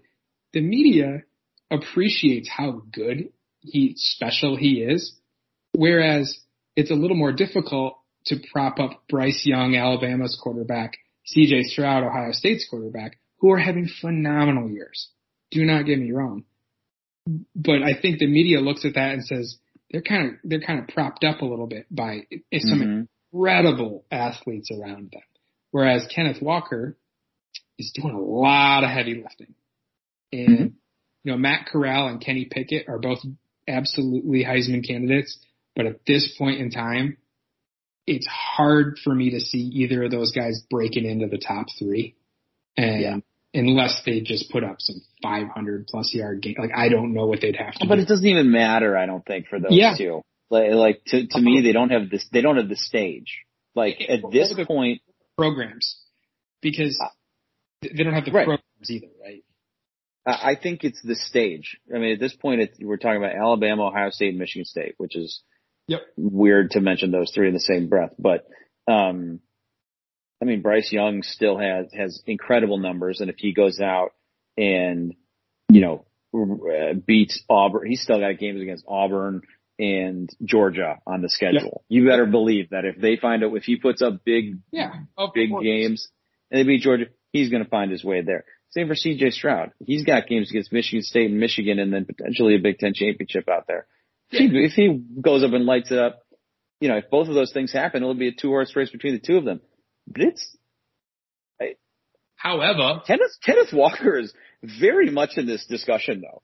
I mean, if, if, if, where are their games against? so, well, if he were, yeah, exactly, against Ohio State and Penn State, and then, you know, maybe more after that. I think ultimately if they lose to Ohio State, he's probably not going to win it, even if he goes out and has a huge game. Like, assuming one of these other two quarterbacks, it, it, like, let's just say Stroud has this massive game, and then they beat Michigan. He'll it's going to be like a, it's going to be a very like Mark. If you remember the year Mark Ingram won it, it was because like nobody else was that good. Like I remember when he won, people being like, really, like really, like he would, he won Heisman. Um, Yeah, and guess what? Kenneth Walker's Kenneth Walker's having a better season than him and Derrick Henry at this point, just for the record. Um, he's been remarkable, almost 1500 yards, like 17 touchdowns to this point. I, listen, if he goes out and has 150 and two touchdowns against Ohio State, which it is not unreasonable to think that he can do, by the way, just with, with the way their defense is played, he, he's got a shot. I mean, if they were to somehow win, if they go to the Big Ten championship game, I mean, he's, I guess my final point on this is whichever one of these three guys teams does Yep. the best, I think that's who ultimately wins. And that's how it should be because whoever's team does the best will in all likelihood be doing it because of one of, you know, these three guys. So, uh, pretty incredible company. I will say what this does from a publicity standpoint, Mm. from a recruiting standpoint, from a program marketing standpoint is from a from a guy getting drafted higher, having the words Heisman finalist like associated with the program, like that is that is a level that I I didn't ever really anticipate Michigan State getting to. I I mean I I just never really saw it coming, and it's. I will say the one thing you have to give Kenneth Walker over any either of these other guys, and again I think it all is really kind of starting now. He's got Heisman moments.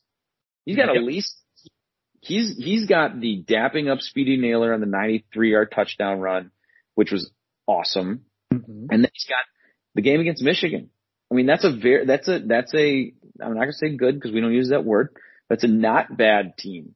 And he had five touchdowns and 150 something yards. Just stud. Carried Michigan State to that win. And You're right, Like- man. it's there for him. He's special. He's he's a generational running back for Michigan State.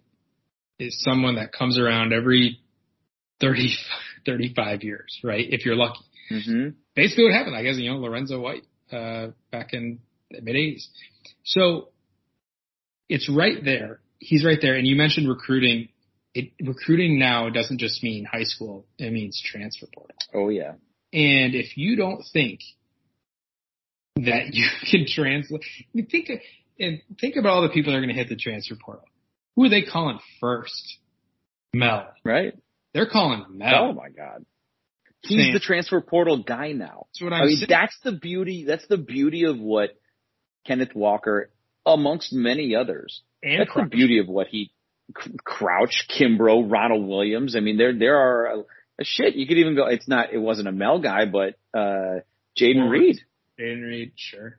I, I, I mean, it's it's the the amount of success that he's been able to to have has been incredible, and now he's portal. We're portal U, and there are guys.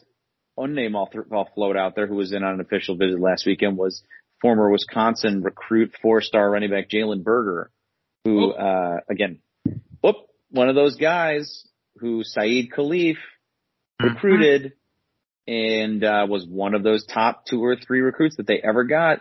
Now in the transfer portal, was at Michigan State.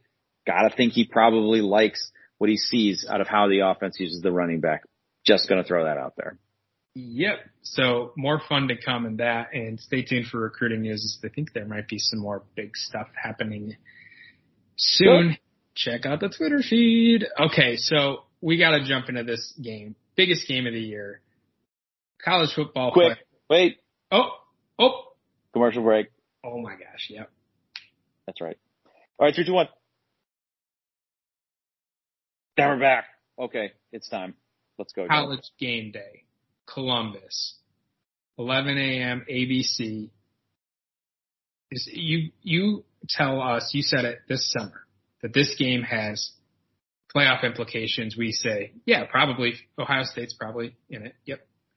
And you're like, no, no, for both teams. And we're like, oh, that's cool. Is there like a new invitational involved? Because surely Michigan State is not a playoff contender. Well, friends, the dream season continues. Spartans have been big underdogs in Columbus before and have come out on top. 1998 comes to mind, 2015 more recently, but this year, different team, uh, a team that probably won't be able to um, get as lucky with with the weather to muck things up this Saturday. But who knows? There could be some Dantonio voodoo that takes place. And you know, at the beginning of the year, this was an automatic loss. There's no way Michigan State can compete with this Ohio State team. Today, I can I can map out for you how Michigan State could win. And that's something I could not hand on heart done honestly three months ago. Yeah, it's it's insane. Um, this is the one I've had, like you said, circled in pen Sharpie at the beginning of the year saying 100% chance Michigan State will not win this game. But to your point, there is, it's not this foregone conclusion anymore. Now, again, I, Vegas might feel differently, um, because currently the line sits at Ohio State being favored by 19 points, nearly three touchdowns. That's a lot of points. A lot of points. Um, I'll tell you though. That, that's a lot of points. I'll tell you, that's a lot of points. And, and, you know, do what you will with that information and maybe, maybe they do cover, but 19 points translates to a 97.3% win percentage for, for college football. Okay. Computers, including ESPN's FPI team rankings, SP plus 538, their average says there's a 13% chance that Michigan State uh, wins this game. No, that that's uh, more of a 14 to 14 and a half point um, underdog. So just take that with what it is. That's just what computers are saying. I will tell you, Austin, as you mentioned, that path for Michigan State to win is predicated on a couple of guys that didn't play against Maryland playing in this game. Yes. First and foremost, Quavo Crouch, who the speed that is on Ohio State's team is unmatched. Unlike anything that MSU has played, even uh, undisciplined Miami can't match the speed that Ohio State has. You're going to need your fastest guys on the field, especially at the linebacker position. Quavo Crouch is going to be relied on very heavily this game. Yeah, he's a must have. Uh, even an 80% of him is, is is needed to be having. And I don't have any insider information. I know he was kind of like a game time decision for this last week. I've got a feeling that if it was a game time decision, they were never actually going to play him and save him for the following week, hoping that they could beat Maryland. They've managed to do it, relied on the depth. Um, you know, and it's just, you need, we've talked about it earlier in this podcast, but like that that athleticism is, athleticism is needed not only to tackle the receivers that are going to get the ball in space, but to tackle the running back. I mean, TreVeyon Henderson is a star. The running back for Ohio State is is uh, the true the true freshman is a freak. He's already over a thousand yards rushing this year, 14 touchdowns. Not and Ohio State. What's that? Not a lot of touches. Not a ton of touches, only 141 carries. I mean, this dude rips off chunks. That's what he does. He averages seven yards a carry. I mean, that's how concerned you have to be with the uh, with the passing offense for Ohio State. Is that uh, he's kind of the secondary portion. We've seen old Ohio State offenses where it was you know much more run focused. This offense is passing with a dash of running, and that passing comes from C.J. Stroud, who is at, could very very well be your Heisman uh, finalist. He's completing almost 70% of his passes, has 30 touchdown passes to only five picks, over 3,000 yards. I mean, he's, um, he's lighting it up. I think what's come back to hurt him and the only games that they've had that have been even remotely close have been, uh, when he has made mistakes. I mean, if you look at the game against Nebraska that they still ended up winning by nine, he threw two interceptions, also ended up throwing for over 400 yards. Um, against Oregon, threw an interception. They ended up losing that game. Minnesota, they gave up 31 points. He threw a pick. Same type of deal. Um, now the only two picks he's thrown since, uh, September 18th were in that Nebraska game. So he doesn't make a ton of, a ton of ish, a ton of mistakes. Um, now, w- one thing I will say is, you know, we, will talk, let's keep talking about their offense. Uh, personnel wise, their receivers are absurd. Mm-hmm. That, that might be to me the craziest thing about this team is so when you think of this team, you think of Garrett Wilson and Chris Olave, right? Like those are the first two guys that jump out at you. They are second and third on the team in receiving receptions and yardage. Their highest reception, uh, their player with the most receptions and the most yardage is Jackson Smith-Njigba. That isn't fair. That hmm. shouldn't be allowed. I think we should ban ban that. Get rid of it. That's insane. Um, Olave has 11 touchdowns. He's he's a huge red zone target, and honestly, they make huge plays outside of the red zone all the time. Garrett Wilson uh, might be the first wide receiver selected in this year, upcoming year's draft. He's a star. Uh, but Smith-Njigba, again, big play guy, has a 75 yard touchdown to his name, uh, an absolute star. So this team skill position wise is absolutely loaded. So Austin, this you know, weirdly is uh, something that the MSU's defense is going to try and, and can take advantage of the containing of it. That's mm-hmm. such a sentence, but think of it this way. MSU is going to say TreVeyon Henderson is not going to beat us. And they say that to mm-hmm. every running back. Okay. You're not going to pop a big one on us. And, and your quarterback has to be comfortable throwing the ball 50 times a game bad news, CJ Stroud can and does and is really mm-hmm. good. Well, the big takeaway here is if MSU is not letting TreVeyon Henderson beat you, they still have a shot. If TreVeyon Henderson is ripping off big yardage, I don't even know, man. I, I don't, I don't see a path, but that's step one. You know, take that away. Step two, nothing over the top. CJ Stroud's going to have 450 yards passing this game. That's happening. Okay. Yep. Th- that's happening. Now, it's got to, you, all the athletes you described, the unfair embarrassment of riches of athletes they have is just going to, MSU's defense is going to say, keep it in front. You're going to get your yardage in chunks and we're going to play the second, there are two games on defense. The game before the red zone, which you, you, you, it's a win if they get to the, if they didn't score before getting to the red zone. And you get to the red zone, then the second game happens, and you're playing to hold them to a field goal. Also, not great news. Ohio State's fantastic in the red zone.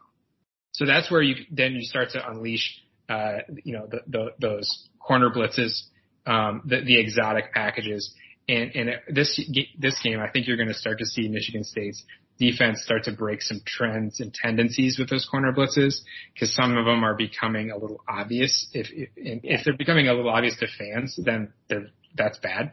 So that's going to get cleaned up. You're going to see some funny new looks and and try and make CJ Stroud uh, have to make a quick decision And and when CJ Stroud, he he is fantastic, but Austin, he's still a freshman and makes freshman mistakes. He screws up. He did it uh, against Nebraska uh, more than once in crunch time. He he messed around um, against Purdue even, and before that, um, he he just left a few things to be desired against Penn State. Ohio State's fantastic on offense, and Michigan State's going to have to contain, keep it in front of them, hold on for dear life in the red zone, and and when CJ Stroud does make that mistake, it has to be, you have to make them pay.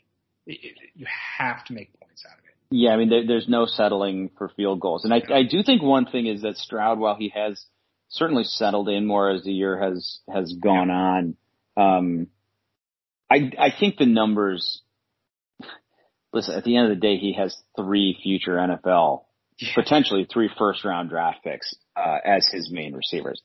They're great after the catch. The offense is designed incredibly well to get him uh, making easy throws down the field. Listen, he's playing a loaded team.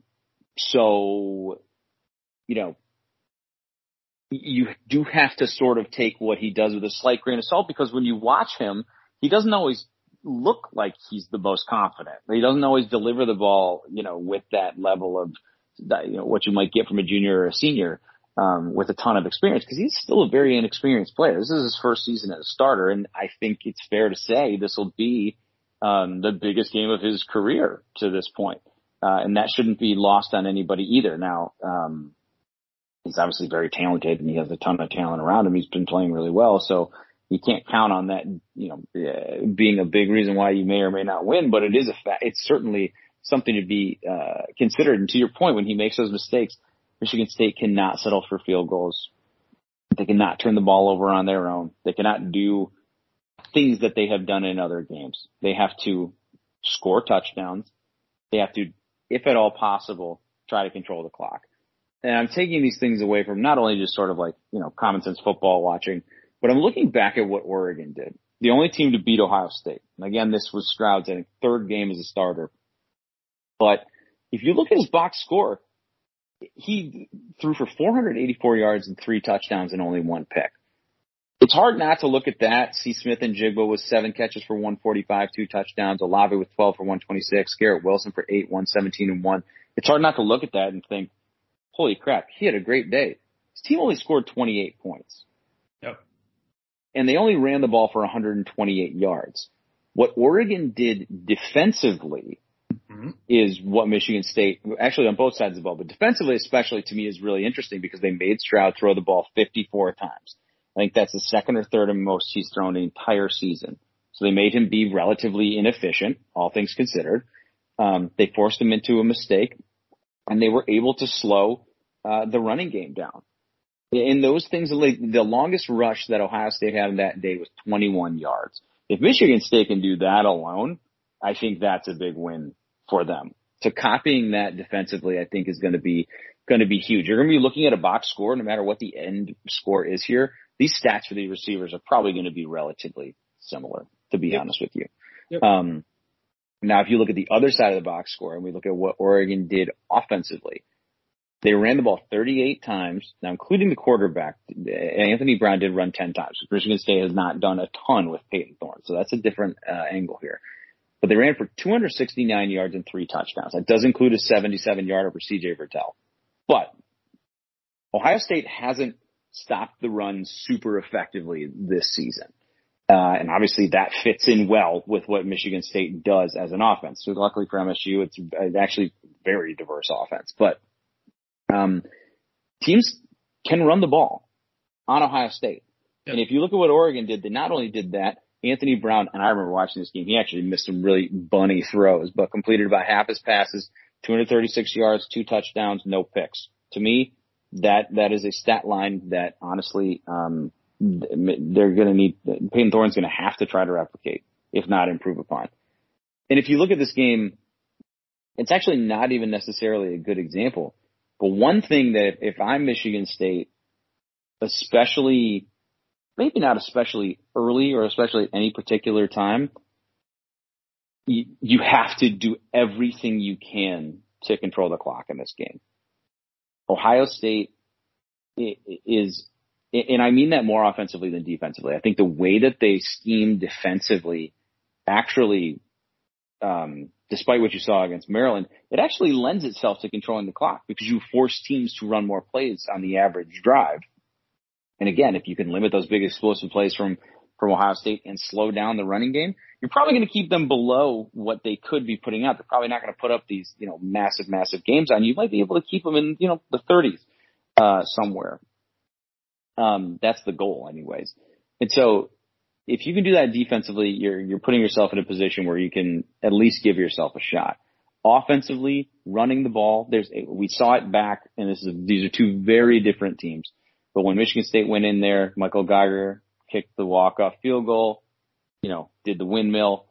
The way Michigan State won that game, again, weather surely helped. They ran the ball. They controlled the clock. They limited the amount of time that Ohio State had to mm-hmm. score to, and they limited their amount of time to make mistakes. So like all of these things together are, are really similar to what MSU's got to try to do. You have that Heisman candidate at running back. If you can use him, use him. If you're running him, feed the beast. If not, pivot quickly. But you can't pivot into just throwing the ball 60 times in the game because that plays right into their, right into what they want to do. Um, I think MSU would be really wise to, and we've seen it recently, get Kenneth Walker the ball in space as much as possible, try to throw the ball out to him a little bit. Um, this would be a really good name for Speedy Nailor to come back and give MSU that level of athleticism they haven't had without him out there. Um, it's a winnable game, but man, it would be, yeah, it would be a hell of a win. I'll put it that way. So bad news, Ohio State uh, fantastic rushing defense, giving up about okay. 100, 106 yards a game. Good news. So I was wrong. Good, good news. Mich- Michigan State um, would be smart to give the Heisman candidate 20 plus rushing touches, and, and probably mm-hmm. more, probably more. But but what I'm going to say is they got to find other ways too. You saw you saw Kenneth Walker struggle against Maryland. He didn't struggle. I think the offensive line was struggling and Maryland is not a good defense, rushing defense. If it's not there, and, and don't get me wrong, Kenneth Walker has a lot of home run in him, even when the play is not designed a certain way. Don't get me wrong. Michigan, or excuse me, Ohio State's defense is so athletic that you know those those cutbacks, those things will be there, and he can get yardage out of them. They just won't be home runs. That's okay. Um, but but I think my whole point is you're going to get him touches and everyone can be a home run. That's great. We've got to find other ways to get him the ball too. Um, and and you know Ohio State's as you mentioned though their passing defense is not good and not by design. And when I obviously Michigan State's pass defense is not designed to be bad. It's designed to as we already uh, went in at in depth. Ohio State's not doing that. Okay, Ohio State's just straight up struggling. And so this is a game where you're going to have to just lean on your, your best players. Jayden Reed is going to have to have an, a, a day that we talk about for decades. It's going to have to happen. Um, he's going to have to put up 100 plus yards. He's going to have to match or have as good a game as one of the Ohio State wide receivers. Um, and then you talk about the athleticism on, on their defense. These guys are, are, are not, um, great yet, but they've come so far since the beginning of the year where Kerry Coombs was, was calling the defense and they were really struggling, um, and losing to, to Ohio State and, and, you know, not looking great against Minnesota. They have come a long way, but the opportunity Michigan State has is you mentioned, um, we have a few guys that may not have it all put together quite yet, but athlete for athlete can, can match Ohio State. And those guys are Maliq Carr, Keon mm-hmm. Coleman, and on defense, Tank Brown, who got, who saw snaps in Maryland. It doesn't mean that they're going to come out and have fantastic games, but, but you can't expect to win these games. You know, I don't want to call out names. It's not worth it, but there are some guys that probably just, I don't see a world where Michigan State can win if if if as example we said Quavo Crouch is starting, if is not starting, is not playing, if uh you know Jayden Reed can't play for whatever reason, whatever. Kenneth Right. Walker goes out with an ankle. It- It's tough. You got to have as many athletes out there as you can. Michigan State has a couple that haven't been used yet. I think you start to see those even more. Yeah, I mean, there's going to also have to be. Well, I think the the key players in this one. I mean, you know, Payton Thorne's going to have to have arguably the best game of his career, and he's been playing really well of late. I think Kenneth Walker's going to have to make big contributions. Jayden Reed, to your point, kind of the MSU's big three to this point are all going to have to play their best game of the year. Um, another receiver is going to have to make plays. Someone. Tre Mosley's been rock solid this entire Right. year. Someone, Right. Torrey Foster make a big play. You said Keon Coleman, Maliq Carr. Someone's got to do it. Maybe even more importantly than that, MSU's got to have answers for when Ohio State's front four is getting home. Because that is a really athletic front four, front seven. Um, and they, they, they can't be taking sacks. I guess really my whole point here is that this is one of those games where you talk about the inches and you talk about what good teams do to win games. MSU needs to do all, just play their best game of comprehensive football that they have played all year. That means big punts from and great punt coverage from Bryce Baringer. That means uh, cashing in on touchdowns instead of kicking field goals. That means winning the turnover battle. That means trying to control the clock. That means uh, getting off the field on third and long. I mean, that means holding M- uh, Ohio State to a field goal uh, once or twice instead of letting them score touchdowns. All those little things. That means no stupid penalties. You know, all of these things. MSU's path to victory is, is narrow. It's there. It's bigger than I thought it was going to be, but it's still very narrow. And in order to fit that and walk that razor's edge, those peripherals, those things that happen on the margins can't happen. They have to go in Michigan State's favor in order to win this game because again, Ohio State lost the game, but they lost the game at home by a touchdown to another team that's number three in the country. And that is unanimously looked at as, at, if not good, certainly not bad. Um, and that's it. That's all they've lost. Yeah, they've had some quote unquote close games. They've won them all by almost double digits. Like, this is a, this is what was looked at as a shoe in for the college football playoff at the beginning of the year. And certainly at this point looks the part that could make it now. Now again, Michigan State can win this game. They absolutely can win this game. But in order to do so, they have to play very close to perfect football.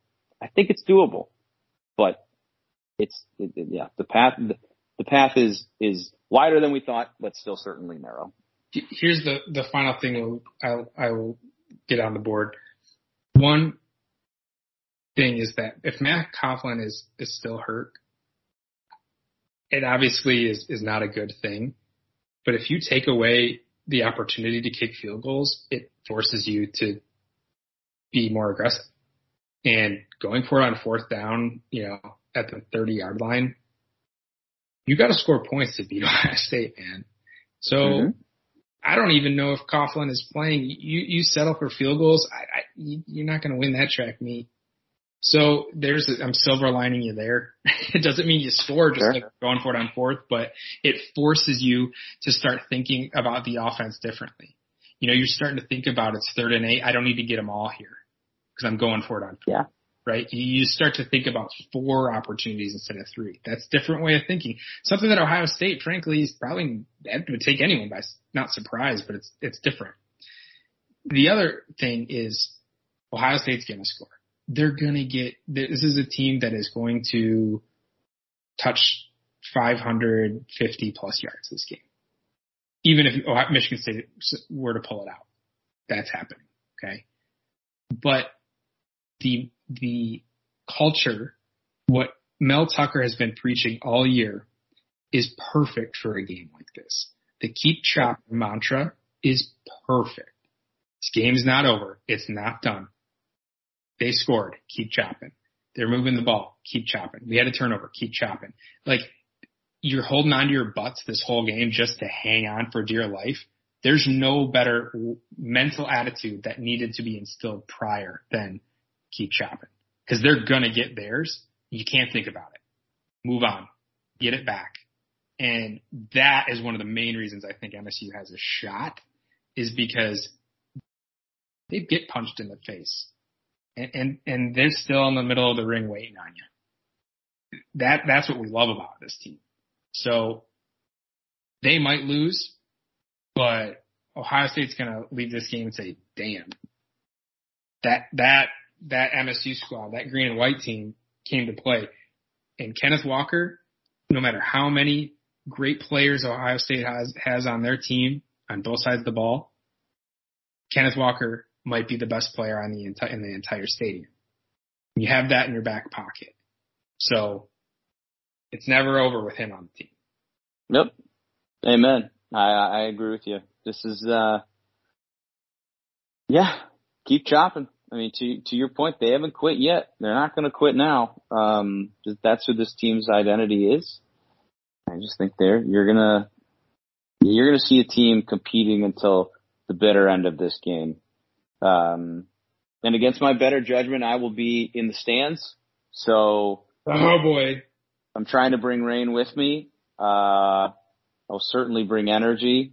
And if you're going to be there, you know, hit me up. I don't want to make a complete ass of myself in front of everybody, but if I have to, and it'll bring a win, then then that's just what I'll do. We need it, Austin. You got to make up ground for missing the last two pods. So this is a good really good point. Really good point. Really good point. Tell them, tell them the plan. I think we deserve. We, we got to share. So okay. people might do it too. Well, yeah. If Michigan State leads at any point during this game, there's a specific graphic that we do it. Do it at the beginning of the game. Don't even have to be leading. Yeah, it, it, maybe it'll be at the beginning of the game, maybe not. Find your favorite Mel Tucker meme. We've got a few. We'll tweet them out. Uh, and just airdrop it to anybody in the neighborhood, uh, near you if you are in attendance at the game. Yep. There's specifically one that's the cover of a Drake album that says, if you're reading this, Tuck coming. Um, yeah, I think if we could all do that at the beginning of the game or after Michigan State, if they go up at all, just to drop, airdrop that to all of the Buckeyes around you would be pretty, uh, pretty good. Keep on, keep an eye on social media for more on that. It's a good troll, you know, and that's the goal is, um, you know, we're going to win the troll game. That's for damn sure. If nothing else, win or lose, we troll. Austin, let's go get the, a win against Butler this week and then uh, turn around and take the next step towards the college football playoff. Amen. All right, guys. Extra long one this week. Hope you enjoyed it. Uh, thanks as always for sticking with us. For John, this has been Austin, and we'll catch you next week. Yep.